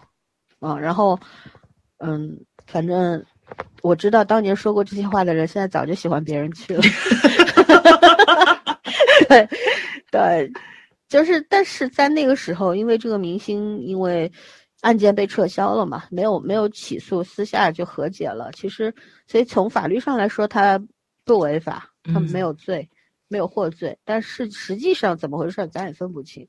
说实话，我当时也自问过自己，那时候我也还是挺支持的，就是说觉得有一种什么呢，叫义气相助，就觉得这个人落难了，你这个时候落井下石没必要，你可以转身不喜欢他了，对他来说也不重要。对吧？可是如果这个时候你就转身走了，有点对自己有点对不起的那种感觉。毕竟你喜欢他蛮久了，然后在他这个案件还不明的情况下，没有结果的情况下，是不是你这个时候就直接抛弃了走了？是不是有点不讲义气呢？是，对，有有有种有种那种感觉。其实还是比较围绕自我为中心的那种感觉啊。后来就是我其实一直是角色粉，我不是本人粉。我只喜欢他两个角色，但是有很多那种姐姐阿姨们，他们是真的迷本人的，去韩国的去 N 次那种探班啦，开什么粉丝见面会啦，每年都去。包括他落难之后，不是在韩国，你们也知道，出了一个事儿再起来是不太可能，那时候都没有戏拍。然后每年他都会办那个生日会，然后每年在韩国办这边的。人念念不忘，每年都去他的生日会，四月份，知道吗？都会过去给他过生日啊什么的。再说就要知道是谁了啊！生日会的那个费用还很贵，每次去人均，因为他是比方都在乐天酒店里面嘛，他弄一个厅，然后十几桌，每个人你你在那边那边住一晚上或者两个晚上，他都是统一的。他他都是给你打团票的这种，就是你参加这个生日会的粉丝团，然后呢，人均消费差不多在一万元左右，吃住一顿饭嘛，然后住一到两个晚上，还有就是大巴车交通费啊什么的，机票不包括啊，其实很贵吧？你们算一算，你在那边住两个晚上，韩国住宿也没那么贵，对吧？然后就靠这个挣钱嘛，还有一个是。增加粘性，怕粉丝跑了嘛，对吧？后来包括这个明星来上海拍戏啊什么的，还有那个机场宏大的接机仪式啊，呃，我当时还有点感动的，真的是全国各地、内蒙的、新疆的、西藏的都跑过来支持他。但这些人现在大多数都脱粉了，我觉得很多人跟我心态是一样的，就是那个时候觉得讲义气，对吧？就那个时候离开他，嗯。对，那个时候就觉得一个人落难的时候，咱们中国人说的不能落井下石，仅仅如此而已。但你从内心上面其实心里已经有疙瘩了。一旦他开始又好起来了，就是又有了回来的机会，然后又接了几个戏拍，口碑好像还不错的时候，好多人都脱粉了。所以，哪存在什么永远对你忠诚的粉丝之情啊？不存在的。我们那时候。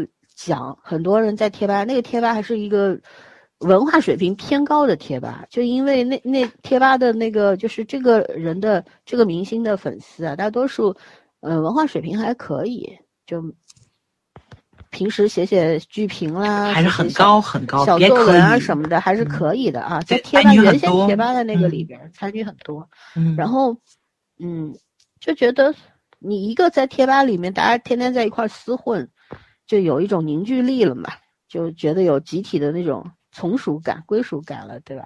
还有一个就是怎么说呢，在一块儿很容易把这个人给过度美化嘛。原先你可能一个人粉他的时候，你总能各种挑刺儿，但是在一块儿的时候，大家只说他的好，你就会有这种 从众的心理出来了，对，就不容许差的。东西、差的评论出现，真的是这样的。我自己体会过，就是那个时候，就是有跑其他贴吧的人跑过来，或者在微博上骂说：“哎，你们这个是什么犯人啦，这个那个的了。”你心里特别特别难受，你知道吗？就想跟他撕，就想跟他吵架。但现在想想挺可笑的，其实说实话就是，但那种胜负欲很强，还有那就是我维护的人，你不能骂，对，就就不能骂，就那种感觉。哎，反正但是也也仅此而已。到后面，就就是那种你不能逼着我脱粉，但是我随时可以脱粉的那种，这这才是正常的粉丝心理。还有就是说。嗯，我们也也讨论过，跟那个曾经他他那个，我为什么说他的粉丝文化程度比较高？呃，跟我跟我们一块儿有一个姑娘，北大历史博士吧，反正写文章文章写的特别好，哎，文字真的很很漂亮。然后在一块儿聊的时候，就说问我说，你觉得粉丝对偶像的这种感情是什么感情？我说。应该是介于友情、爱情之间的吧，或者之上的第四种感情，你没有办法去定义它，因为它真的很虚幻。嗯，它只是具体落到了这个人头上，但是你看不见它，也摸不着，对吧？他跟爱情肯定是不一样。可是你对他生出来的那种心思，除了有一些保护欲之外，其实也有爱情的成分吧？嗯，你对他会有这种恋爱的幻想等等。对吧？所以你怎么去界定他，很难界定的。嗯，但那个时候，你相比现在的这种饭圈文化，我觉得那个时候的粉丝之爱很干净，很单纯。那个时候也有是的，嗯，激进粉，有很多的比较极端的，对吧？但是我觉得相比现在很多这种可怕的极端的粉圈文化来说，那时候挺美好的。就那时候，我们身处当那个十年前的时候，觉得挺糟糕的。可是你到十年后再往前看的时候，就觉得哎，相比之下还是美好的，嗯，就有这种感觉。是的，确确实是，因为因为我算混混过饭圈吧。对，多少接触过粉丝群体，我那个时候就已经觉得自己是格格不入的。我就不太喜欢，就是 只爱一个人，而且很多的时候，大家是通过剧或者是通过，呃。唱歌啊什么的，就明星他们有自己的私生活嘛，有跟谁私交比较好啊什么的。就是你有可能我是因为喜欢某一个人，然后那个人跟他私交好，我就开始喜欢是这个人。我这种状态很正常。但是像这种可能就在以前的小团体里面也并不是很受欢迎。大家就说我明明我们是在聊这个人，为什么你总要牵扯到别的人？然后你就是这个 饭圈就提纯嘛，对吧？现在叫提纯，那个时候也会觉着可能就是当你加入话题的时候会尴尬，可能会终结话题，不专注，对，不专注。所以呢，就是就是你并不是格格不入，你就格格不入嘛。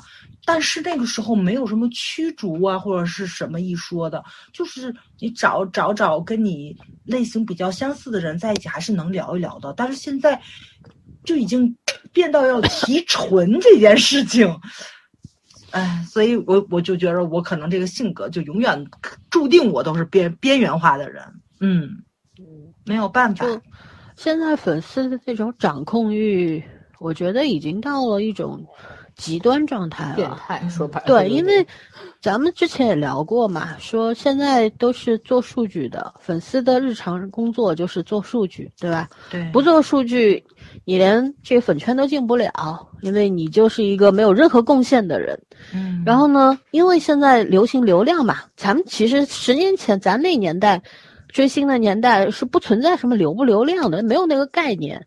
然后现在是有流量这个概念，那流量是什么呢？不就是粉丝的购买率啊、购买力呀？然后还有就是那种在网上的这种打榜的成打榜投票的成绩嘛，对吧？打榜投票成绩也有时候决定了这个明星能够代言什么，或者说也决定了他的这个代言的产品销量有有多少等等。然后。那当粉丝过多的投入时间精力去做这些事情的时候，我觉得他对于那种回馈的要求就会更高。嗯，这是必然的。没有人心甘情愿去真的能够心甘情愿去做一件事，不要任何回报，这是不可能的。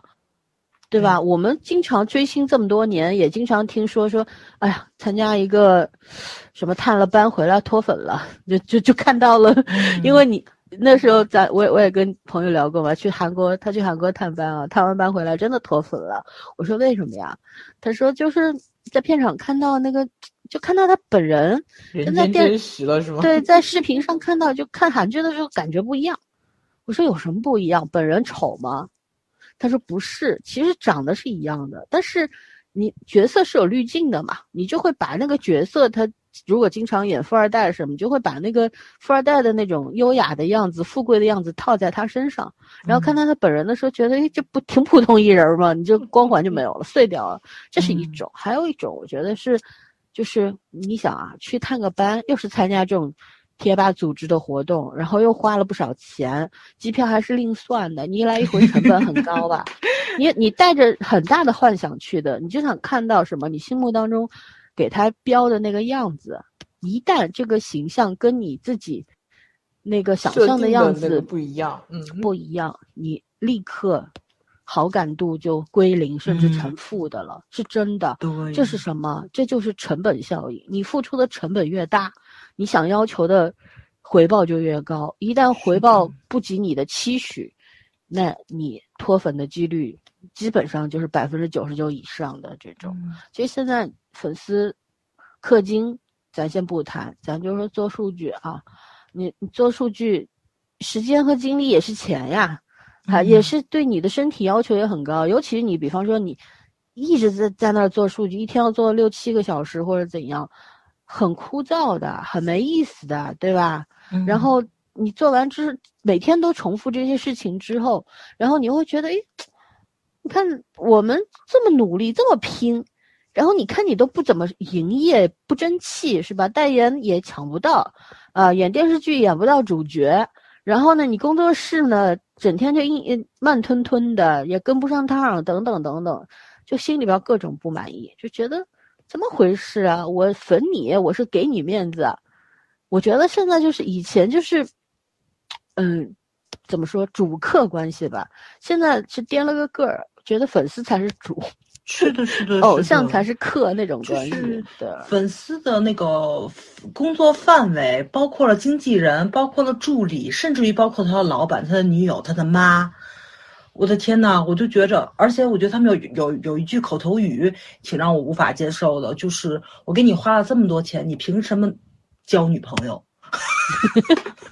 是啊，不很多人都说这个话吗？花了多少钱要剥夺人家交女朋友的权利？对呀，对呀，这个这个这个我就挺无法理解的，嗯。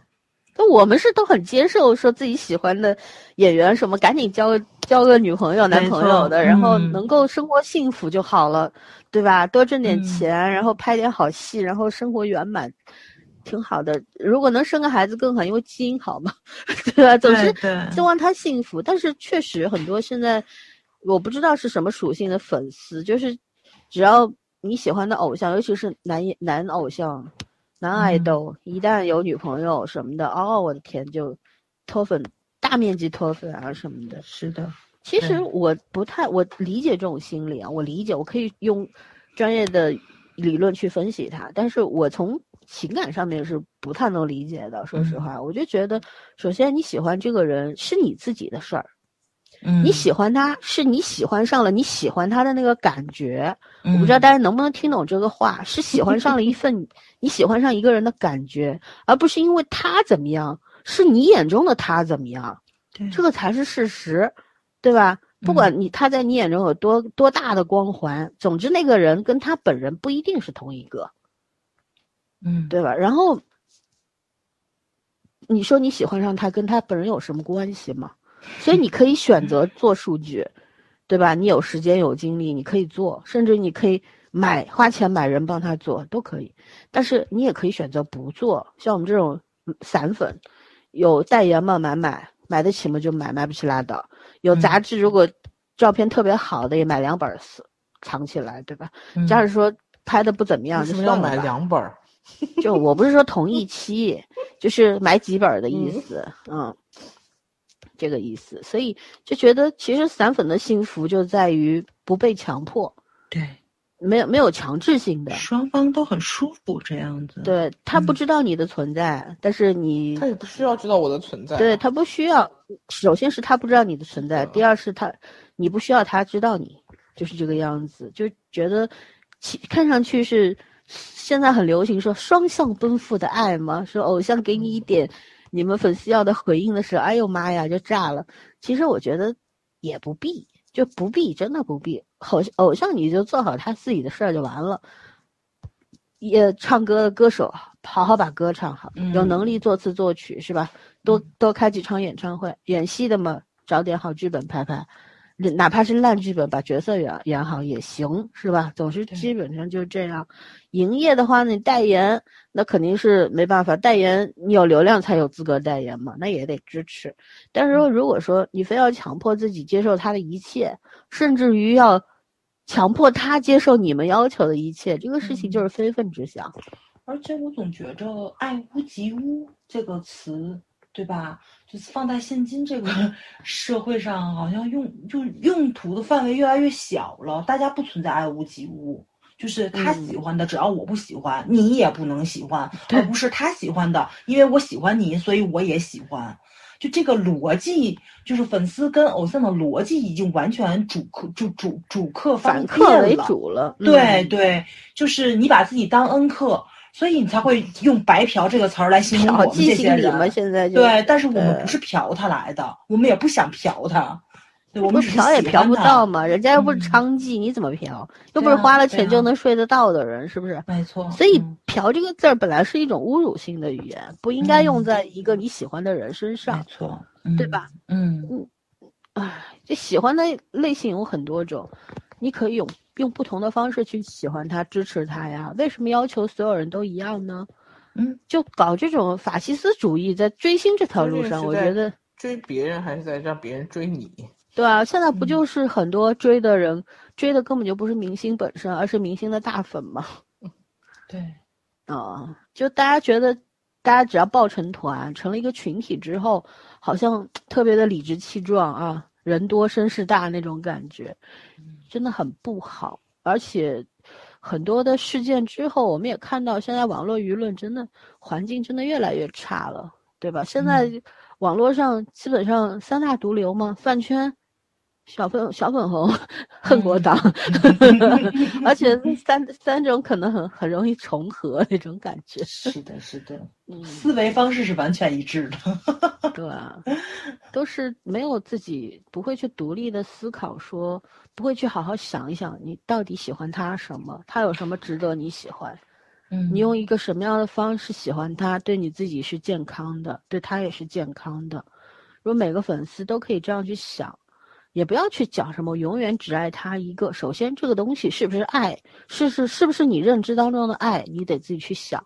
还有说永远只喜欢他一个人，你怎么保证啊？是不是你迟早会脱粉的？我觉得粉粉一个明星，像我对郑智薰的这种喜欢，都不是什么，我都从来不说我爱一个明星，我只说喜欢。嗯、喜欢，对，我就喜欢了十多年，那确实他很有魅力嘛，直到现在他保持着他的艺术生命，对吧？所以一直吸引着我，但是我不会热衷到什么追到韩国去看他演唱会啊什么，没必要，就觉得就是喜欢而已。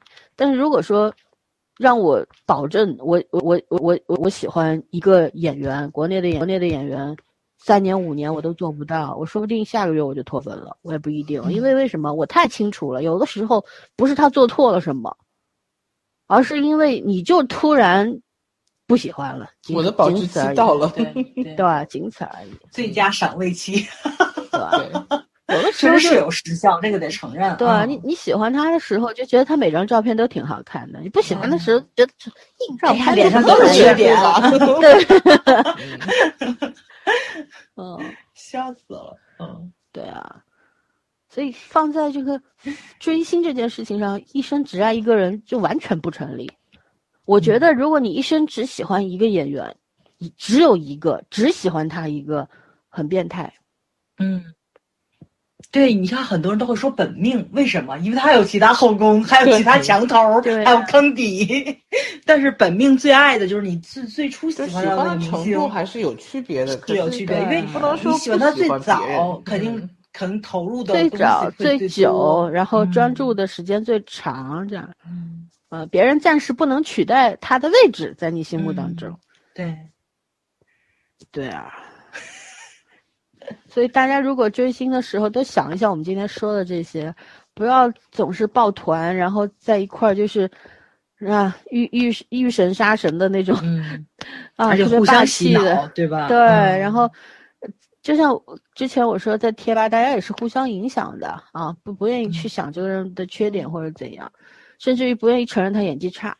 但是呢，现在的粉丝呢，就已经到了那种，只不是在小范围内萌圈地自萌那种，而是嗯。要冲出这个自己的圈子，路人也不能啊过去置评，必须嗯。对强调路人也没有这个资格，嗯。啊，反对派就更不行了，甚至于不嗯。能活下去的，剥夺他们的生存权利等等，我觉得这个就过分了。而且现在已经是波及到反噬偶像的程度了，已经不嗯再是说你你你只是影响了旁观者，或者影响了一些，呃，我只可能喜欢他作品或者偶尔关注他的人这种观感。嗯，因为我最近不是心情不太好，我就想看甜剧嘛，我就把那《触及真心》翻出来，快就快进着看了一遍。我当时是追着看的嘛，就真觉得这剧啊，就是拍的太没水平了，光谈恋爱什么都没有。李东旭那个吗？对李东旭那个谁，刘刘什么来着？刘仁娜，刘仁娜娜，对，嗯就是当时候不是把他当鬼怪一个后续看的，但是这次我快进着看了一遍，因为非常非常快的看了没啊，我觉着这个编剧其实是下了很大的功夫在里面，他就是想讲爱情，纯爱而且他也剧是很难拍的，其实。而且他也是真的专注在讲爱情，就是讲了就是非常两个非常可爱，然后呢非常健康、非常正常的一个恋爱的方式，而且女主恰恰还是个女明星，而且还是一个过气了的女明星，但是喜欢她的人依然很多，所以这个男主的这个律师事务所男都喜欢他，男男女女都喜欢他，然后他而且他真的很可爱，就是你是能够看到这个女演员、女明星身上除了美貌之外，能够让你爱上她的理由跟特色东西在里面，人设立的非常好。而且我最喜欢就是他的饭圈文化，因为所有的人不都喜欢他吗？当大当大家知道是一个他们觉得最不可能的男性把他追到手的时候，所有人都幻灭了，你知道吧？嗯尤其是他们老板那个代表嘛，代代表是最大的粉头，代表甚至于就是精神失常到边喝啤酒边流眼泪，然后空手去抓烤肉，烫伤了，你知道吧？但是当那个谁就是这个女主不是女明星嘛，她的那个公司代表过来找她说说你的律师怎么跟我们家明星搞一起的时候，她作为一个粉头说的那个话，我特别有感触。她说的就是那个。人都是有有感情的嘛，他也是人，你不能够遏制他的感情。然后说就是谈恋爱是很正常的一件事情。他说你知道我我我喜欢他多少年？你知道我多痛苦吗？好几个晚上没有睡着觉，失眠，然后说了一大堆。好，但是我必须要接受这件事情，而且你也必须接受这件事情，就是你作为公司，作为他的老板，你也没有任何权利去限制他谈恋爱的自由。哦，我就觉得你就就是你是能够看到他这个很健康，里面所有人都很健康，情感观都非常的健全，里面所有不正常的人都被警察逮捕了，是真的，而且是真的是被警察逮捕了，包括就里面所有的案子，他虽然是浮皮潦草的过去了，但是你能看到很多人为情所困，比如说纠缠女朋友的那种男朋友，甚至于女明星也遭遇过。就是非常有钱的富二代，作为一个霸道总裁式的人物，就纠缠于他。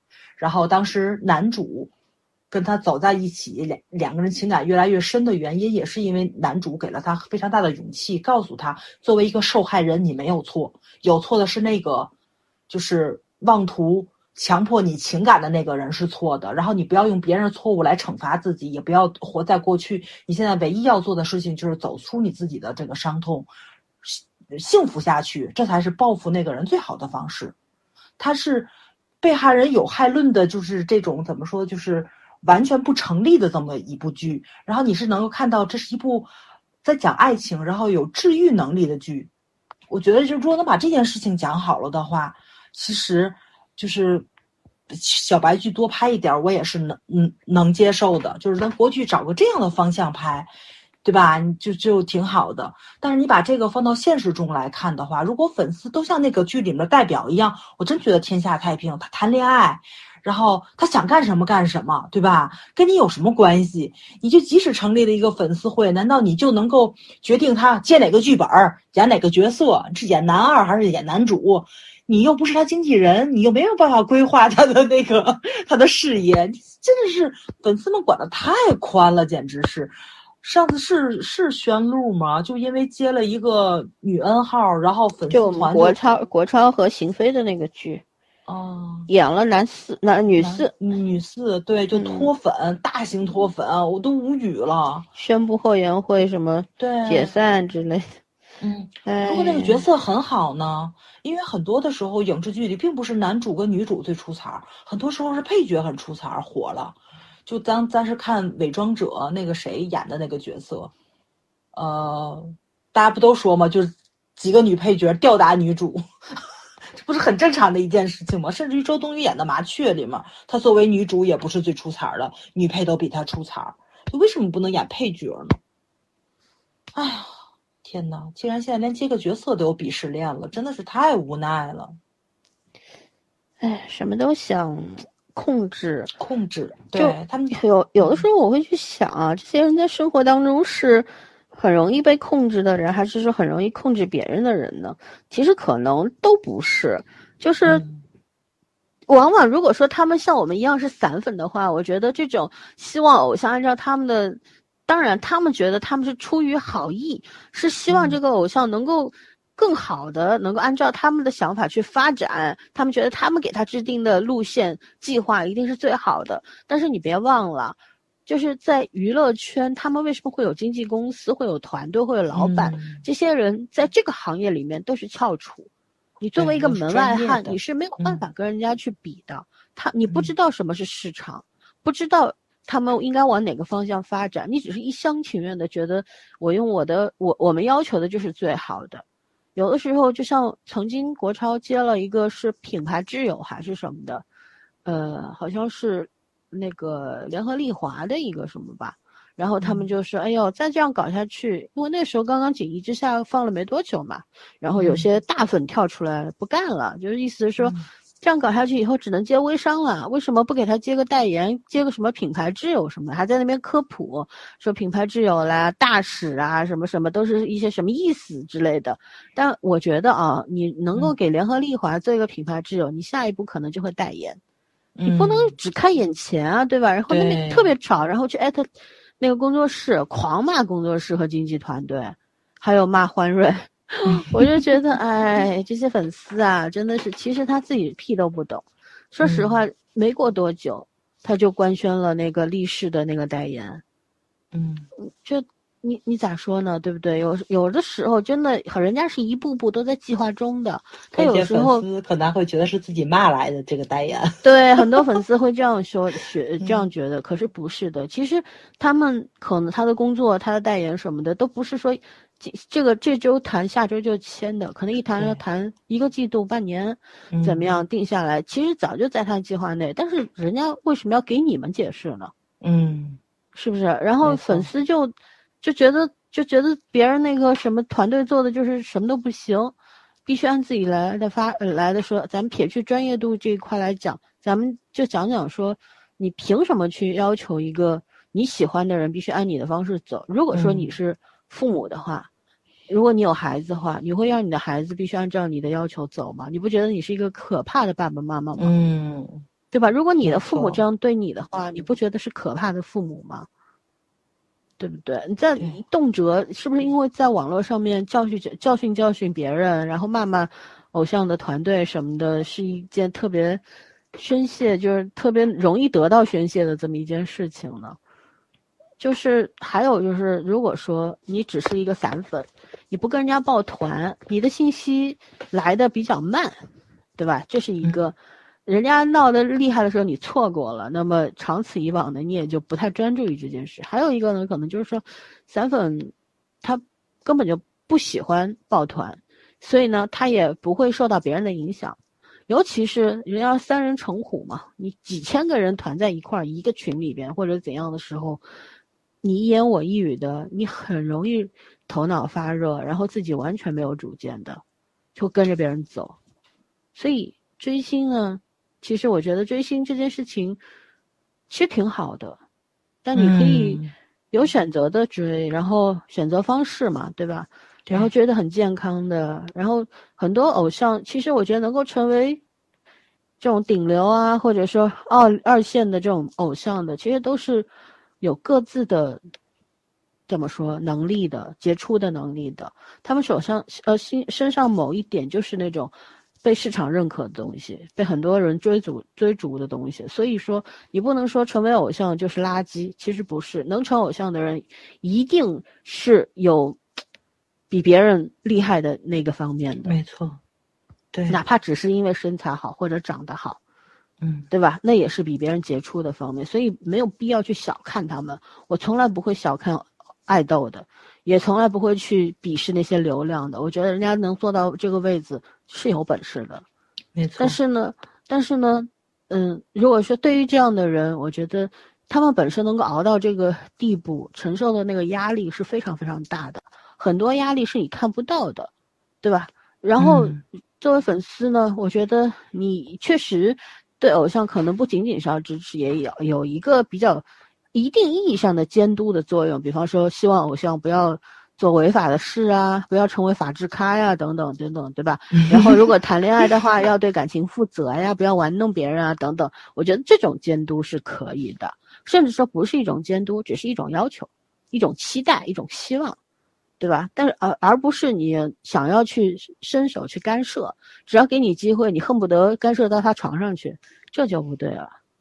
嗯，对吧？对。啊，哎，我们圈圈呢？圈圈，你在听你讲话呀？我讲完了，我累了，我喝口水。你讲。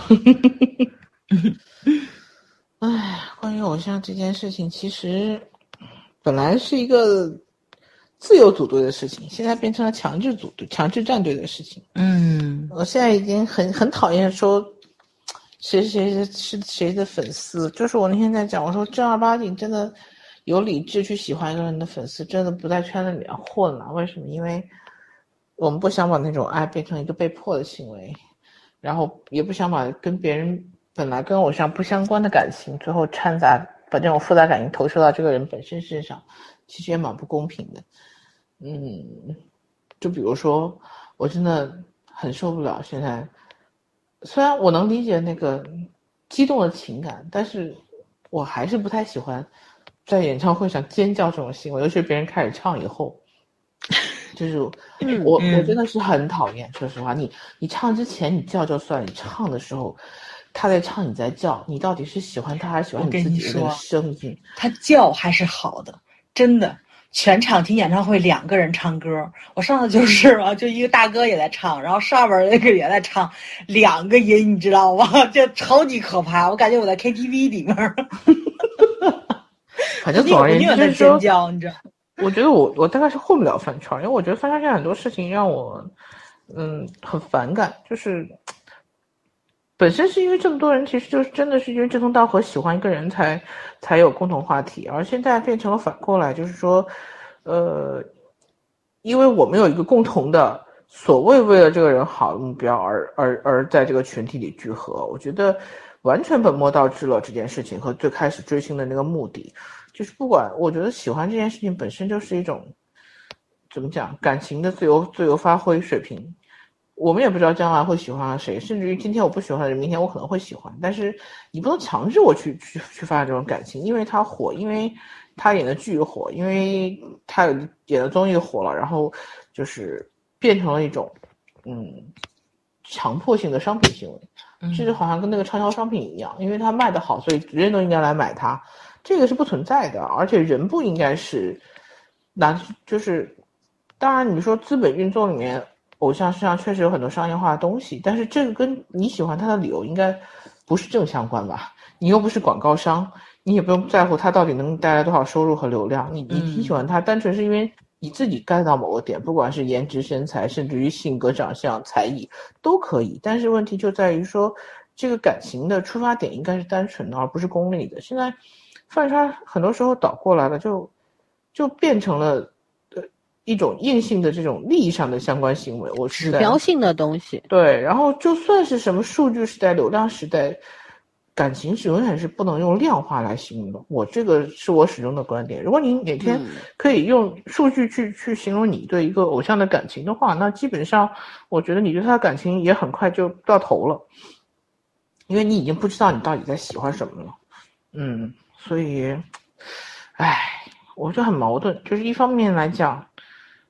确实，这个时代什么都在用数据量化。但另外一方面来讲，唉，这个并不是，如如果偶像偶像的这种能力必须要用数据来量化，那我们当初为什么会喜欢他呢？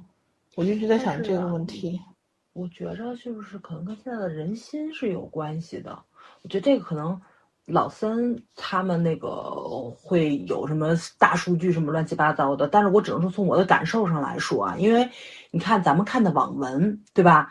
咱们以前看琼瑶啊什么乱七八糟的，很多的时候就是他那个文章虽然你是有一定的男权色彩或者怎么样的，但是很多时候你是能看到双方有那种互动，或者说是情感轨迹非常的明显。但是你看现在的网文。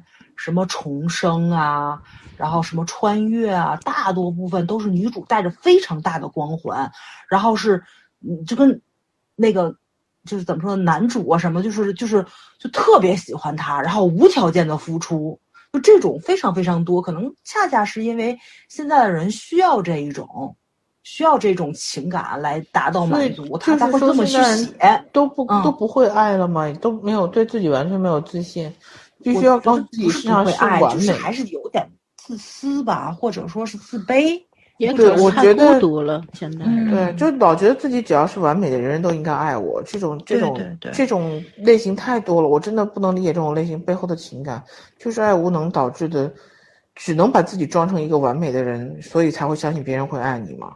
就回到我们讨论问题，你还是不够优秀被爱，还是因为你你被爱这件事情本身就跟优秀没有关系？我觉得有的时候想太多了，就是真的是想了太多。数据给了你太多所谓理性上的思考之后，你反而不会用感情了。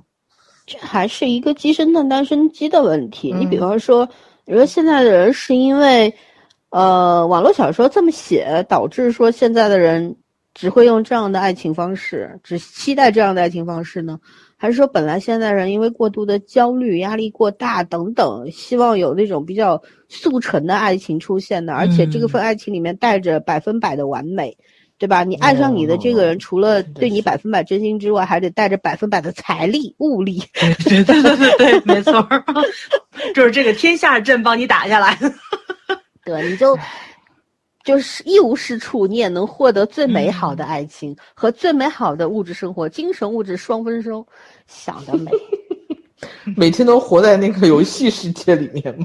游戏都不是这样打的，好不好？游戏也要一步步很艰难的，还要氪金来买，花钱你才能够往往更高的地方去。大家不就都说嘛，就是起点文，男主忙着打天下，不要女人，然后就是后宫佳丽三千人，然后呢就是谈恋爱的这边就是那个晋江女的这边就是霸道总裁，把天下让给你，通过征服男人来征服世界，就是大家各玩各的，互不干扰，笑死了都要。挺嗨的。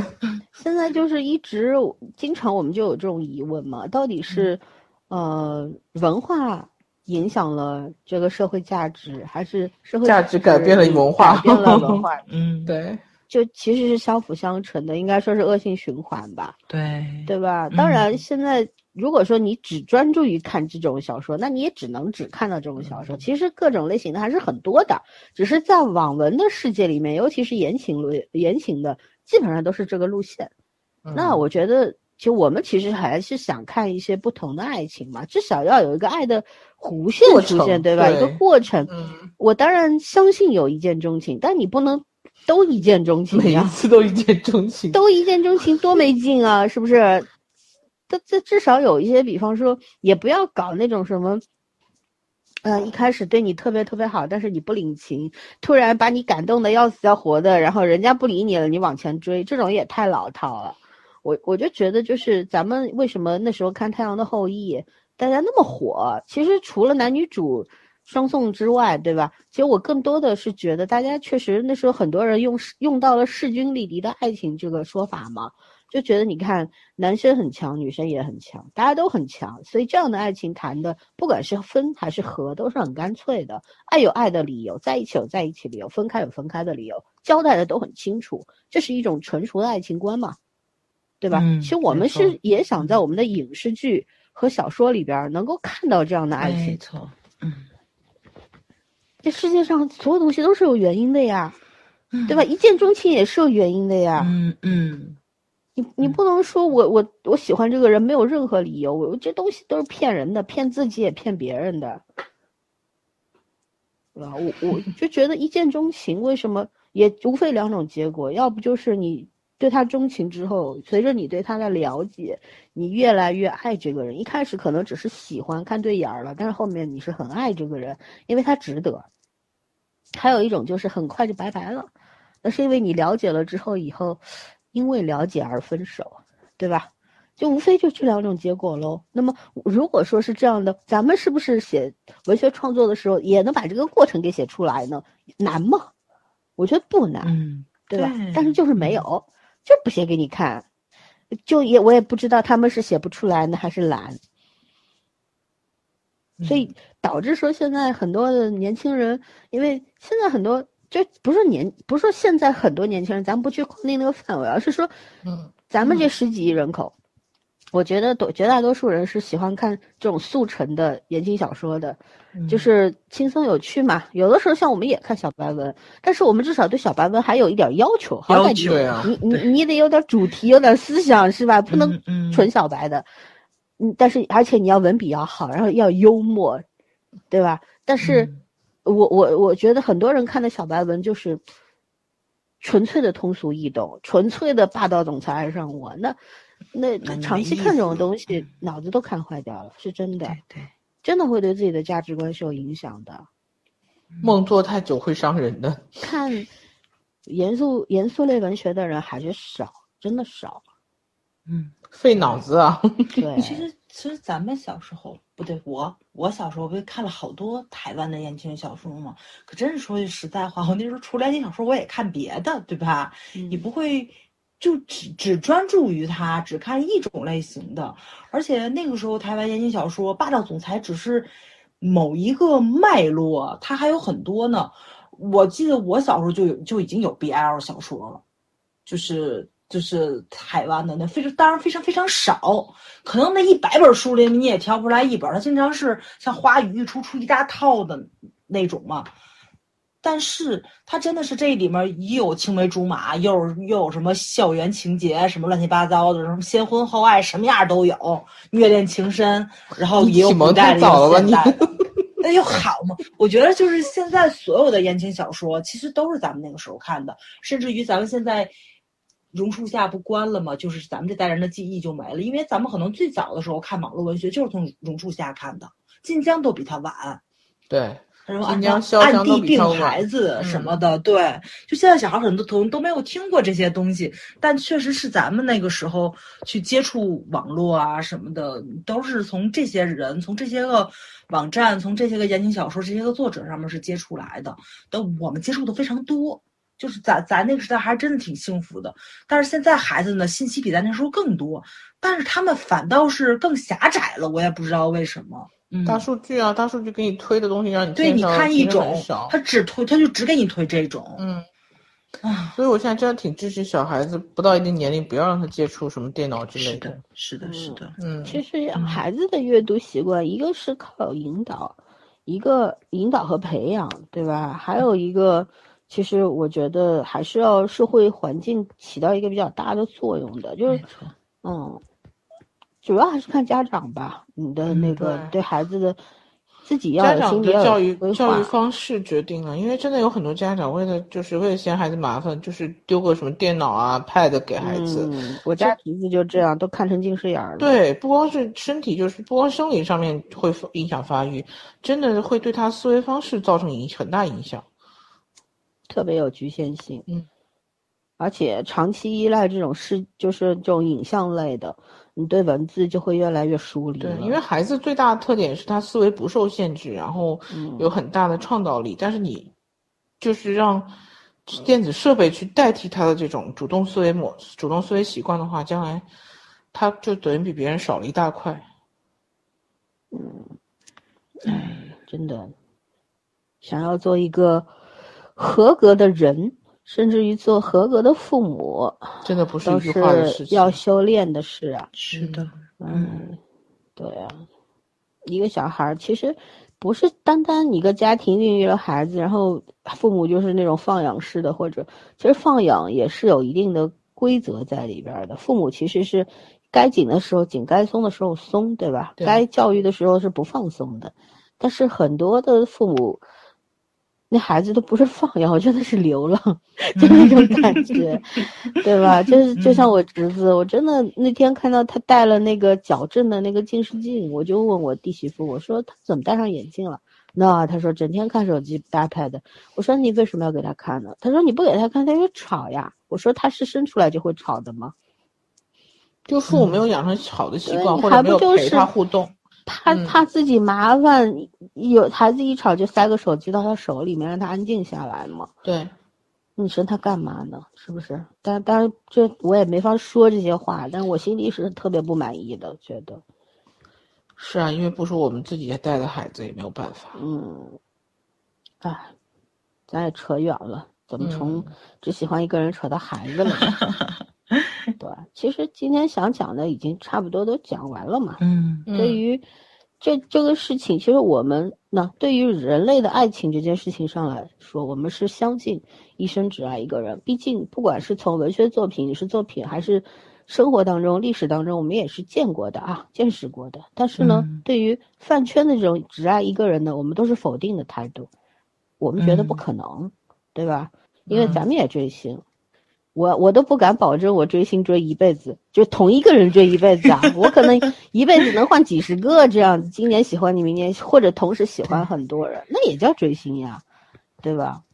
对，对，所以还是衷心希望我们关于粉丝这个问题，真的颠来倒去谈了不止五六回了吧，嗯，对吧？嗯其实还是希望对大家有点用吧。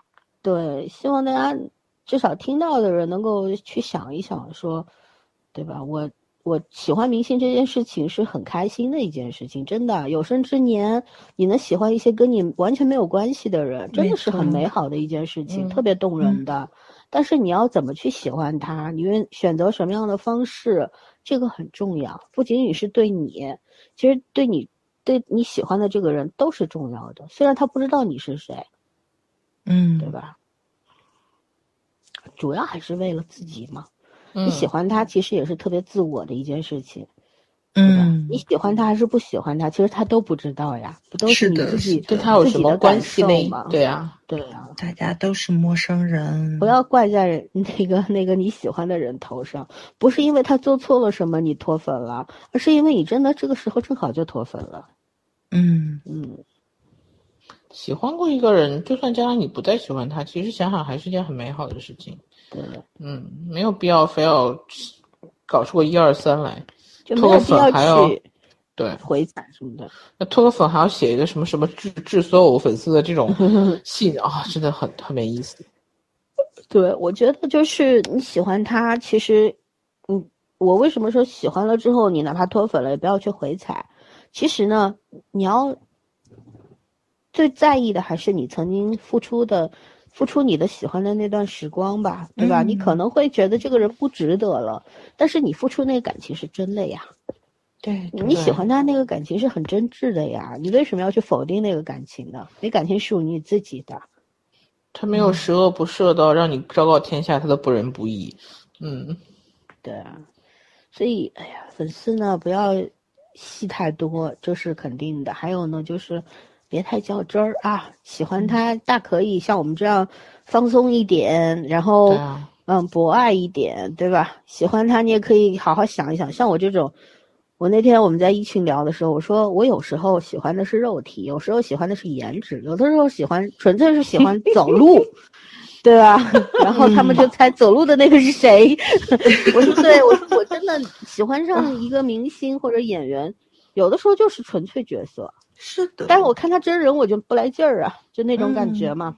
对对对，嗯哎呦，看个八百不就是吗？喜欢上魏晨了，B 站转了一圈，发现啊，我只是喜欢那个角色而已。喜欢个角色，对，对为只是喜欢朱胜忠而会喜欢的类型？